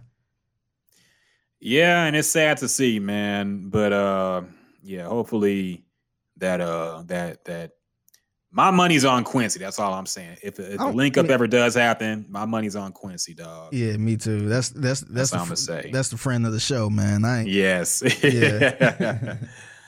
yeah. Quincy gonna knock his ass out. you gonna have to take that golf club he be using, just bucking with the golf club. Yeah, it's funny how how Houston Twitter has turned on Quincy too, because I guess he's the most vocal person in the situation, even though he's not saying anything really either. He's just Mm-hmm. asking questions, like the whole thing about Carson. I, I don't know. It, I, I guess people have turned on him too because just because he's affiliated, Yeah. but whatever. People, people, it's goofy. it's so weird because with this whole Deshaun situation, people was co- complaining, they was begging Deshaun to say something, and I don't understand why because the the sources was the sources. He wanted out. yeah, Like, why do you want to hear him say it? Because what? Because if he talk, that ain't gonna do nothing but piss you off even more. And so and that- that'll make yeah, and so now with the with him talking to the head coach saying you know he's never playing again for the Texans, that pissed everybody off. So it's like, why do you want him, why do you want to hear it from his mouth? People keep saying that and yeah i don't get it. He doesn't owe the the people an explanation period. You talk like here's the thing like if we're working at the same company and i have a problem with the pd and i, I want to leave i want to leave like a radio station or wherever i have a problem with the boss and i want to leave and some employees want to know why i want to leave i don't owe you an explanation to tell you why i want to go I can Yeah. tell you if I want to, but I'm, you're not entitled to know why I want to leave if it's a personal thing with Mm-hmm. me and the boss. Yeah. You know, so he's not entitled to tell people why he wants to leave his job and go somewhere else. Yeah. You know, if he does, and we know the reasons why because we see what the team is doing, we Mhm. can infer things ourselves. We're smart. People Yeah. are supposed to be smart. And so, yeah, I don't think he owes the people an explanation. You know, he's talked to the people who are important in this situation, and that's all he needs to do. Yeah, You know, his- so his team is um his manager, his whoever you want to call, it, his agent is handling all that. yeah. So he ain't got to say a damn thing. That's that's just think about the situation where you know you might be in some legal trouble, and you get you get a lawyer. You're not supposed to go out there and say what's going on. Yeah, that's the The- first thing the lawyer says. Yeah, Don't say shut anything. The, shut the fuck up. I got this. Mm-hmm. Don't say shit. Like I don't care what they're saying about you. I don't care if it's true or not true. Don't say shit. I got this. Just Yep. just keep doing your thing. Keep living your life. It's it's your off season right now. So that's what he doing. He, he and he clearly been living life. So uh, yeah. Very, very true, man. And yeah, we'll see. We know Deshaun Watson's days in Houston are numbered. Sadly, he will be leaving soon. But yeah, people people are going too far with the criticism, man. I, I like I said, there there's a way to do it. You can say he's wrong, but you ain't gotta fucking do the goofy shit that this show just did with this skit. Yeah. People, there are there are lines that we don't need as a, as a people. And here's an annoying thing to me too. I know we've been on this for a minute, but I just hate because I know they're not going to get fired because of this. Yeah, that's 'Cause I feel that- like- that's their that's kind of their thing, I guess. Or FS1, they they want something like that. And not only that, they will let black people talk down as bad as you can about black people. Mhm. Like for some reason that's allowed. And I hated when Stephen A. Smith would get all arrogant about that. Like he was very anti-Kaepernick. At the Mhm. time, he's changed and softened up because Yeah. it's been more popular to soften up. But when it was happening, he was very pro NFL, anti Kaepernick. Mhm. And Stephen A. Smith would always say, I don't give a damn what y'all black people think. You know, I don't give a damn I- because, you know, and they let him get away with that arrogance because he's black. Mhm. Imagine if a white guy had a skit like this on a sports show. They would get fired immediately. Mhm. But since they're black, it's okay for them to make the worst stereotypical bullshit racist black jokes and it'd be cool. Mhm. That annoys me too, man. But Yeah. anyway, Crazy, I, I've been in the back. I'm, I'm I don't know what's these things are pissing me off, man. I, I'm getting Yeah. in a rotten mood because of these topics, man. Let's let's lighten it up a little bit, man. Yeah. Uh shit. Oh yes. Let me review. okay. Time time for a Gems and Juice food review, man. Okay. Okay. there is a new chicken sandwich on the block. If you have been living under a cave for the past year or so, you might not realize it, but there is a chicken sandwich war going on in the streets right now. Mm-hmm.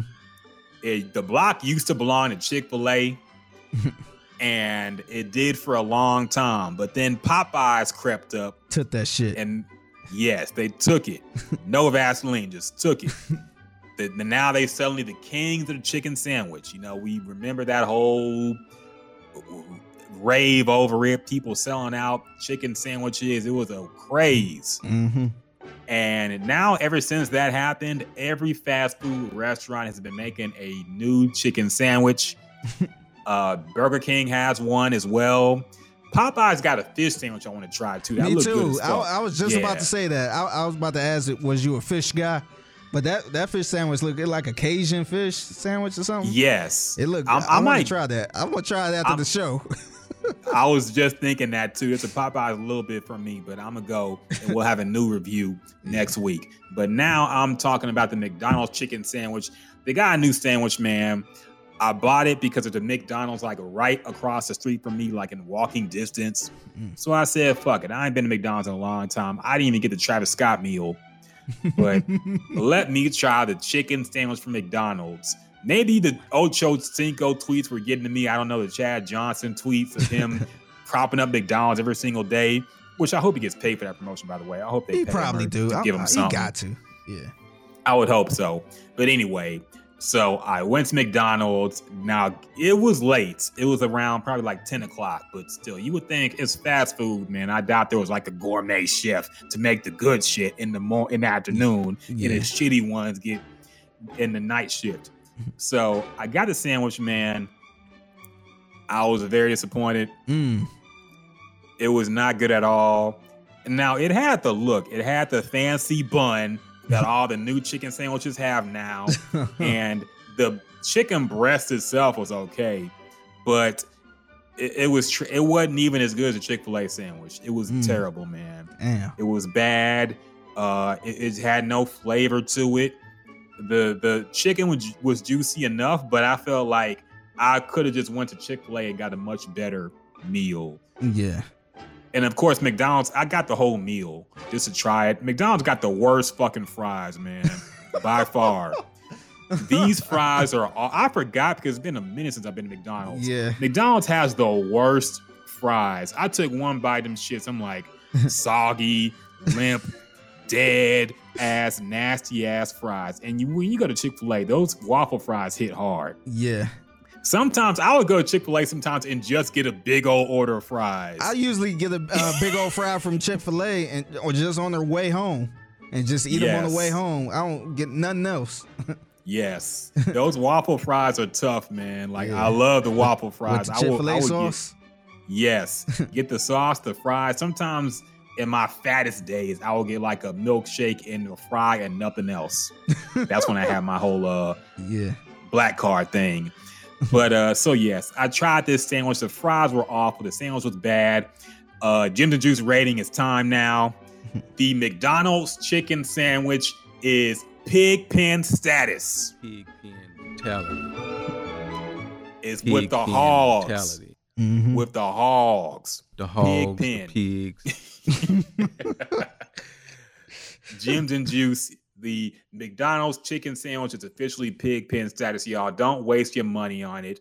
Don't even be tempted by the commercials because I get a fucking, I have Twitter on my phone. I get a fucking McDonald's advertisement every two tweets Damn. about a chicken sandwich. I tried it. It's trash. Don't waste your money. Don't listen to Chad Johnson on Twitter. Don't go to McDonald's, man. Yeah. Go to Popeyes. it's strange because um McDonald's always had some type of chicken sandwich though. So it's like I don't think it was bad because I used to get it back when I went to McDonald's. But like what's the re- why why you re up in the chicken sandwich? Why you like Well, the- like what's different about this one? Because they, it's not like they never had a chicken sandwich before. Their chicken sandwich was more like a chicken patty before. Remember mm. that? Mm. Like it was more like a patty of like it wasn't like a real chicken. Like you know the the the the pe- the chicken breast looks more like the Popeyes one or the Chick Fil A one. It don't look like the old one, which is just like a chicken chicken patty. You know. Yeah, yeah. I So- think, I think they did used to have like an actual chicken sandwich. They they used to do like the chicken BLTs and stuff like that. I think. I think. Oh, or really? chicken- I don't or, know. Or like a chicken ranch sandwich. They used to have some shit like that too. But uh, yeah, I don't know. Maybe I ain't been in a minute, so I I Yeah. could be wrong. Well, the bun they might the, the bun I think was probably different too. It- it's more of the the buns you see with the other fancy chicken sandwiches. Mhm. But yeah, she was trash, man. I was very disappointed because I was hungry too, Damn. and it did not satisfy me in taste or quality. The hogs. Pig pen status with the hogs and the pig. mentality. Yeah. man, we hit on something Yes. good with this, man. Oh, we did, man. Jay, I'm telling you, Jay Princess have no idea how he's influenced this podcast, man. yeah. He gave us a whole identity off a one 20 minute interview. Yeah. I, I, So, feel, I feel like we could do it now since we actually had him on. I would probably oh, be Oh, yeah. I would probably be scared if we never had him on and we and our whole podcast is based around him.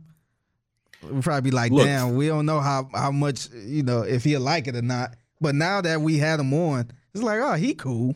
He'd be cool with that. Biggie, to our knowledge, we are the only mob ties qualified podcast ever. So okay, so we have a right. We Mhm. have a right to use his drops. We this Oh, comes with the yeah. territory. We Mhm. might be in trouble if we didn't have Jay Prince drops. Exactly. Okay. Yeah. We are the Mob Ties Qualified Podcast. So yeah, we are just doing what we're supposed to do. Mhm. In in my in my mind, this is what it's supposed to be. Yeah. I agree. I agree, man. uh so other quick topics, man. gonna speed run this real quick because this happened a while back. People were all mad at it. Uh, how you feel about that kid who was making fun of Cam Newton at that camp? did, you, did you care about this, man? People were teeing off on that kid. I ain't really I ain't really care, man. It's it's that's the thing. It's kids that's always like that, man. You always get that one kid that's try to that try to challenge the grown man. Like even if it wasn't Cam Newton, it, it's always that one kid that's talking shit. But it seemed like honestly, I looked up the kid. Uh, uh, I looked him up on Twitter and all that stuff. He seemed like he a cool dude. It, don't seem like he just this jerk jackass that's you know not even playing football. He he actually he he actually playing. so uh, like I wouldn't be surprised if we actually see him in college at some point. And you know, a throwback Thursday. Oh, remember when uh, he was going against Cam Newton as a kid, and now you know he in the draft room. so it, it, it seemed like like I don't know much about him, but it seemed like he do have talent. Where he probably was just talking shit. He he probably just feeling himself at that moment, and was like, man, like you ass. And, and here's the thing, man. People like I understand people saying kids should be respectful, especially when you're talking to an NFL professional, somebody who's what you're trying to be. You know, this kid would be lucky to be Cam Newton, honestly, if you grew up to be something yeah, like that. Cam Newton, like a lot of people try to. I mean, a lot of people are like that kid who felt like he ass and all this other stuff. But yes, this dude had a damn good college career. He, he um, went to the NFL, number one overall. And he he was an MVP player. He um we went to a Super Bowl. That's a damn good career, man. Like people would kill for a career like that.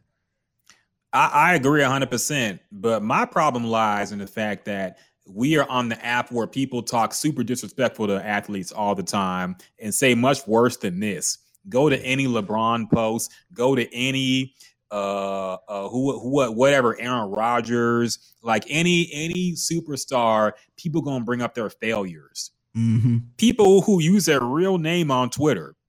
Like it's not even always anonymous ones now. People are getting bold with they takes taking down athletes, talking about how shitty they are. It happens with every sport. Yeah. And I see this all the time. And my thought is always, you know, what have you done with your life? But nobody sees like it, the people are comfortable with talking shit about athletes and people in general on social media. So mm-hmm. why are you gonna act mad at this kid for saying some shit that's honestly would be pretty light if he said it on Twitter? Yeah. But he said it in real life. I respect the kid more for saying some shit in real life to his face than all these other people on the internet who just say shit for attention. And then when the athlete actually claps back, it's like, oh, why are you being so sensitive, Kevin Durant?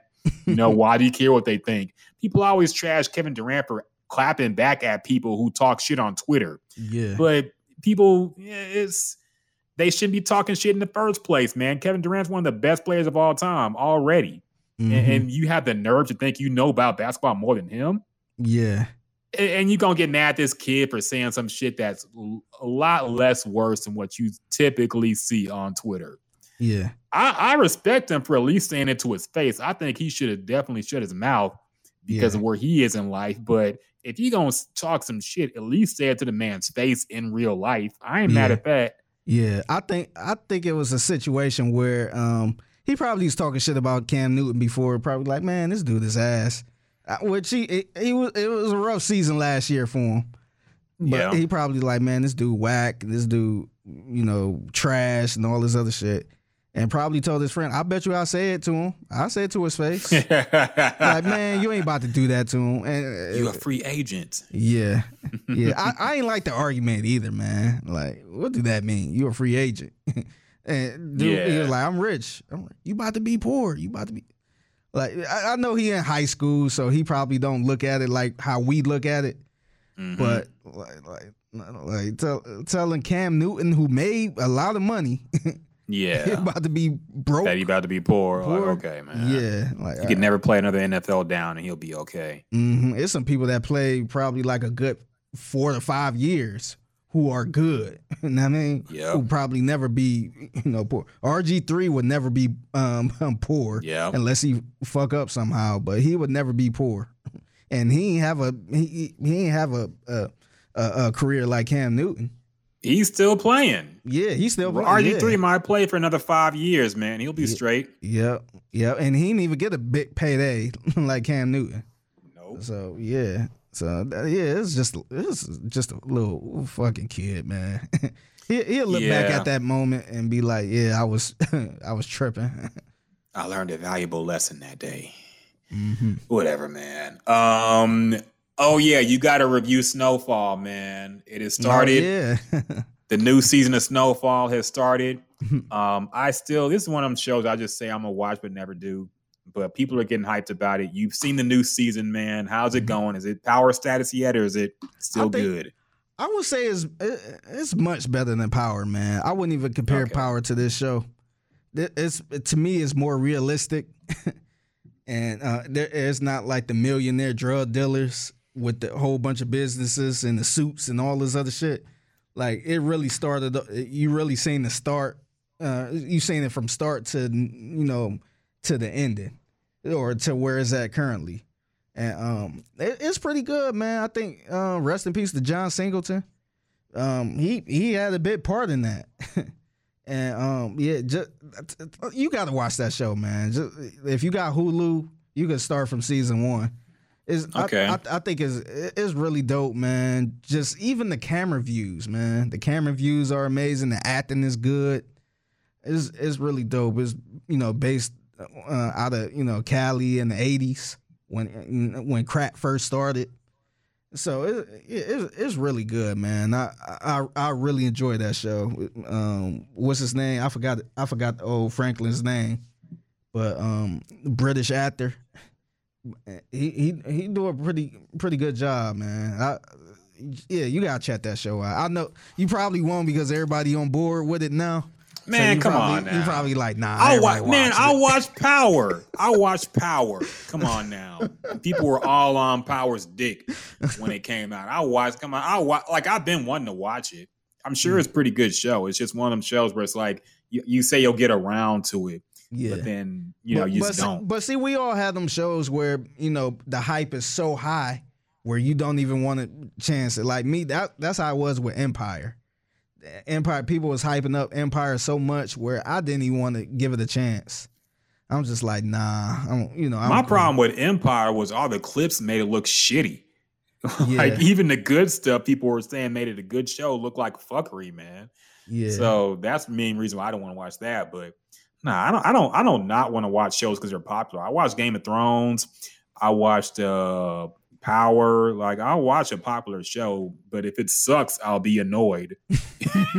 but that's it, man. yeah, yeah. Check it out whenever you get a chance. This is a pretty good show. I'm gonna check it. I'm gonna check it. I built this shit. Me, Brick by brick. brick by brick. That's my favorite part of the whole show, man. Uh, uh, I think that's everybody's favorite part, man. That's the Yeah. main You- quote I see referenced. Man, you felt you, I, I kind of felt that shit when I seen it. He like, you gonna stay off his corners? You gonna leave his people be, or you gonna be the one finding the new connect? Like, I built this shit. Me, brick by brick. The, the the ending part was the funniest part, where I could tell he was. You could tell he probably been salty in real life at that moment. He like, I'd be damn if you uh, mess it up just because you don't like the way I'm talk. I'm like, oh shit. I'm gonna check the show, man. And Yeah, I do see that posted all the time. uh, I'm, I'm gonna check the show out, man. That's my goal for this month. I'll find Yeah, check it out. Check check out um what's the other show? Uh Your Honor. I, Yeah, I still Check- gotta watch that. yeah, check that show out. And um what else? I think that I think that's about it. That's that's probably all you need to check out as far as must watch. Yeah, I'm down with that, man. I, I can go ahead and make that my new my new March orders for TV and shit. Yeah. All right, man. Let's wrap this thing Yeah. up. Meet the Anita. Real, real quick, did you see this um this post from a a, a, a, a soul restaurant in Harlem? Nah, what is it? So it's a restaurant in Harlem, New York called New Soul of Harlem. and the restaurant ad is showing nothing but white people. Hey, what the fuck? Screen. Wait, what is what does it look like, man? Uh, go. Uh, uh let me see. Uh, Oh wait, is it, it? You said it's a restaurant? yeah, I guess it's a uh, it's a restaurant ad. Oh, okay. Yeah. Well, I mean, that's that's who's in the Harlem now. is it inaccurate? No, no, people was pissed about it though for the simple fact that it's like, huh? so I, I, mean, I, Harlem- didn't, I didn't even think it was Harlem. When you think of Harlem, you think of black black excellence type shit. Not anymore, man. That's been gentrified for a while now, and Yeah. that happened. That's been the case for years now, man. Yeah, I was. But it, actually- it is I- weird. Yeah, I was actually talking, uh, tweeting with somebody about that. It's it's weird how white people get so upset about certain shit because it was a couple people that was upset uh, or kind of upset with the post. Like, oh, you got uh, it's just hard being a white guy in this country. I, I see and all this other stuff.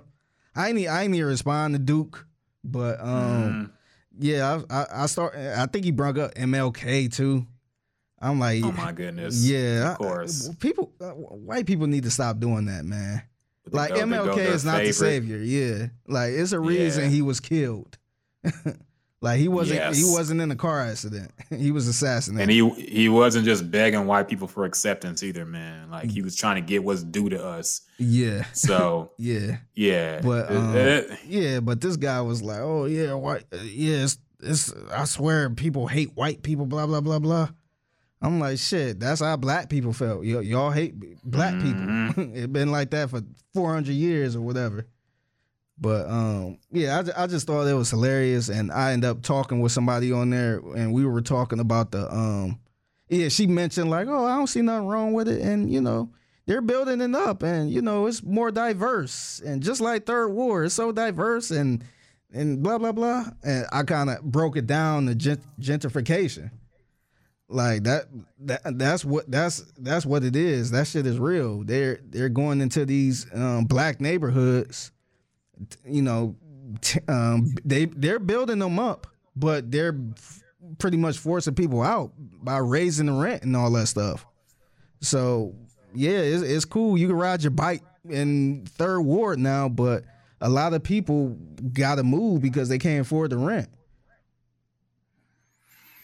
Yeah, and it's a complex situation, man, because on one hand, you do want the places with high crime to be cleaned up, but you also, when that happens, you don't want all the black people moved out either. Yeah, You know, Yeah, my thing is, I, like, yeah, clean it up. You can build it up, but you don't need to. You don't have to build a mansion. you know what I mean? Exactly. Why are you building a mansion in Third Ward and then all these these high end condos?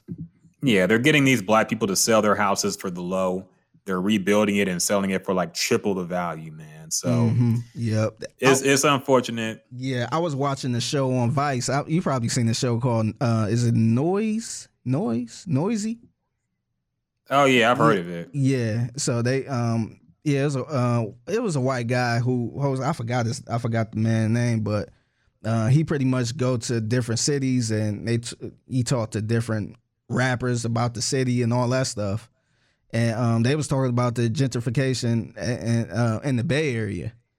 And it it was kind of sad, man. It's just like damn because we all know San Francisco to be the most expensive city outside of you know New York and, and whatever. But um, yeah, it was just sad how they you know pretty much you know moving into these urban areas or these you know these hoods, and um, you know they lack a better word kicking black people out. they building them up, but now they kicking black people out. So now you got these you know these you know certain type of wealthy white people in the hood pretty much and it is nice and It clean ain't a hood now. no more, man. yeah they, yeah, they, clean that shit yeah, up. they did the same thing with like brooklyn too Mm-hmm. I, I, I forgot who it was but um yeah um somebody i, I want to say somebody came home or came back to brooklyn it's just like wow like they got bikes and you know all this different shit it's like yeah but they jacked the prices up now so you can't yeah, New York is like impossible to live now, man. And those places like Harlem, all the places we heard in our rap songs are no longer what they used to be. Yeah, and Marcy Projects probably ain't no ain't there no more. yeah, I think. Jay Z was talking about that because Yeah. I, he was talking about how um I guess it was a white guy that stayed close, and he was just like, "Oh yeah, so nice," and blah blah blah. But it get busy at night. Know what I mean, Mhm. it's like it's still somewhat the same spot. You know what I mean, The- like Jay Z was like, "I sold crack on these fucking corners." You know what I mean. Yep. So yeah, it's Yeah. it's, it's really sad, man. It, it, it, it's, it's really messed up, and I it, it's crazy because I know we getting off on a tangent, but um, when I first moved here, one of my goals was to buy a house in one of the wards and just Mhm. kind of like build it up, like you know, kind of have that homey neighborhood feel type thing. You know, being around more of my people and not just you know moving to the suburbs and standing, you know in in some random neighborhood where it's not a lot of people like me in there. But uh, I was looking and it was like you couldn't really find anything because they there's they were either either um like just big vacant lots, which they was you know selling for a lot, or either rundown houses where you could tell they was charging a lot so they can you know build this million dollar house there. And it's just like, damn. So it was like it's impossible for me to try to move the third ward now. Yeah, man, buying a house is hell. I've heard right now, especially. Um, I think a lot of people are trying to be homeowners now, and of course, people are bidding against each other. And the highest pockets always, the deepest pockets always gonna win, man. Mhm. So people getting priced out of homes, and it's tough buying a home now, unfortunately. But if you have one, luckily my parents finally they're they're uh, buying their house in Katy, so they're own they own that house, and and it's valuable, man. Some people don't realize it, and it's easy to take money when you you know don't have a lot, and somebody offers you a lot for your property. But that's very valuable, man. We got to keep that in our generation. People got to learn that and realize it and hopefully we do better with that, man. But yeah, the gentrification shit sucks, man. You you mm-hmm. want to see more like what they call Atlanta Wakanda, which is some bullshit. But we we, we all want to see like beautiful black neighborhoods, man. Yeah. and Hopefully yeah, get back to that. Yeah, that's what that was always one of my goals is to move into a beautiful black neighborhood where it's like, you know, everybody kind of know each other. It's you know, Mhm. it's not a it's not a place where it's unsafe. Where you know, because like back in Cleveland, my dad, you know, my dad still stay in the hood, and it's not really safe over there. it's Mhm. you know, it's it's getting worse as we speak. Buildings are getting torn down, and you know, more houses that used to be there getting torn down. It's it's terrible. And I and I it's funny because I was talking to somebody. I'm like, I wonder would they, you know, try to build up our neighborhoods, you know, in Cleveland. But I, I don't think so for the simple fact that I stay like I stayed like 20 minutes away from downtown and there's no attraction around there. So it, it's no point in building that up. But um but if it was like around a hospital or something like that, then they would tear down the projects and build condos for doctors and shit like that. But um yeah, it's I don't know, it's just uh, it's it's kind of messed up, man. It's it's, it suck. I, I always wanted to stay in that neighborhood where it's like, hey, you know, I'm not the wealthiest man, but you know, I'm still good in life. And you mm-hmm. know, I don't got to worry about this neighbor down the street who said something to my black kid, and I'm- I wonder if this person is racist, or I I ain't got to worry about some, you know, some dude who, you know, just straight up MAGA. I don't have a problem with people who, who, you know, are Trump supporters, but you know, like not somebody that's I, I can't. Yeah, I ain't got to worry about somebody living next door to me just going nuts and being, you mm-hmm. know one of the people that ran up in the Capitol. I ain't got to worry about that if I'm in the black neighborhood like that. Yeah, I would like a nice, majorly drama free black neighborhood, man, because that's one thing we think of. It's fortunately when you think of the hood, you think of the crime, you think of your shit getting jacked, you know. And that's the unfortunate thing. Like like some people just ruin the experience for everybody. There's always gonna be those niggas who fucking like as worse comes to worse, even living with the racist white people, you probably want to have your shit jacked. But sometimes you feel like if you in the hood, even if most of your neighbors are cool, you don't get that one. out of out of out of the city or out of somewhere, somebody gonna creep up and, and fuck your shit up, man. But yeah, I, I think we all want that as a black community. We want a nice black neighborhood to live into. Yeah. Hopefully we get that one day, man. But hmm we will see. Ugh. It's been a very, very. We need we need some better. We need some, to bring up the the vibe of this podcast because I've been I've been a little fr- flustered and frustrated. Yeah. Some of the shit we've been talking about today. You know what? Let me let me find something else, man. I need some, Man, I, I need a little I need a little bounce, man. I ain't gonna lie. You might need a little pick me up, man. Let me see. Let me find something else, man. It been one of those podcasts. It been a it has. yeah. But it's been a good podcast, man. Shout out to our special guest, Bruce Waine, for joining us. Shout out to Jasmine.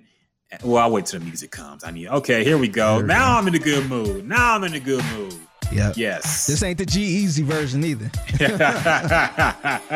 See this? Why would you want to remake this song, man? And instantly, as soon as that kick and that beat Yeah, comes look at that smile. you know what time it is. Brian Rocket ain't smiled this whole episode. I feel great now. yes. So, shout out to Bruce Waine. Follow him on uh, social media. Bruce Waine, W A I N E 23 on Instagram. He will join us again soon. Great conversation with him. Great dude, solid dude. And shout out to Jasmine as well, doing the thing in the background, helping us with, with this contest. Yes, we are doing the contest if you ain't noticed hmm giving away some Samsung Live Galaxy earbuds. So enter all next month, and you will be you will have a good chance to win. This ain't like no bullshit giveaway. So yes, I'm, I, I just feel so good. Now. Mm-hmm. Yeah, man. Pick me up with the song. Pump that shit louder, man. Fuck it. Thank y'all for listening. Thank you, Figgy. Shout out to ones and twos. Shout out to 1501 Certified. Shout out to Stunna. Um, yeah, Stunna Bam. Shout out to Exotic Pop. He was in the building. Shout out to Press. Fuck it, we out, yes. man. Peace.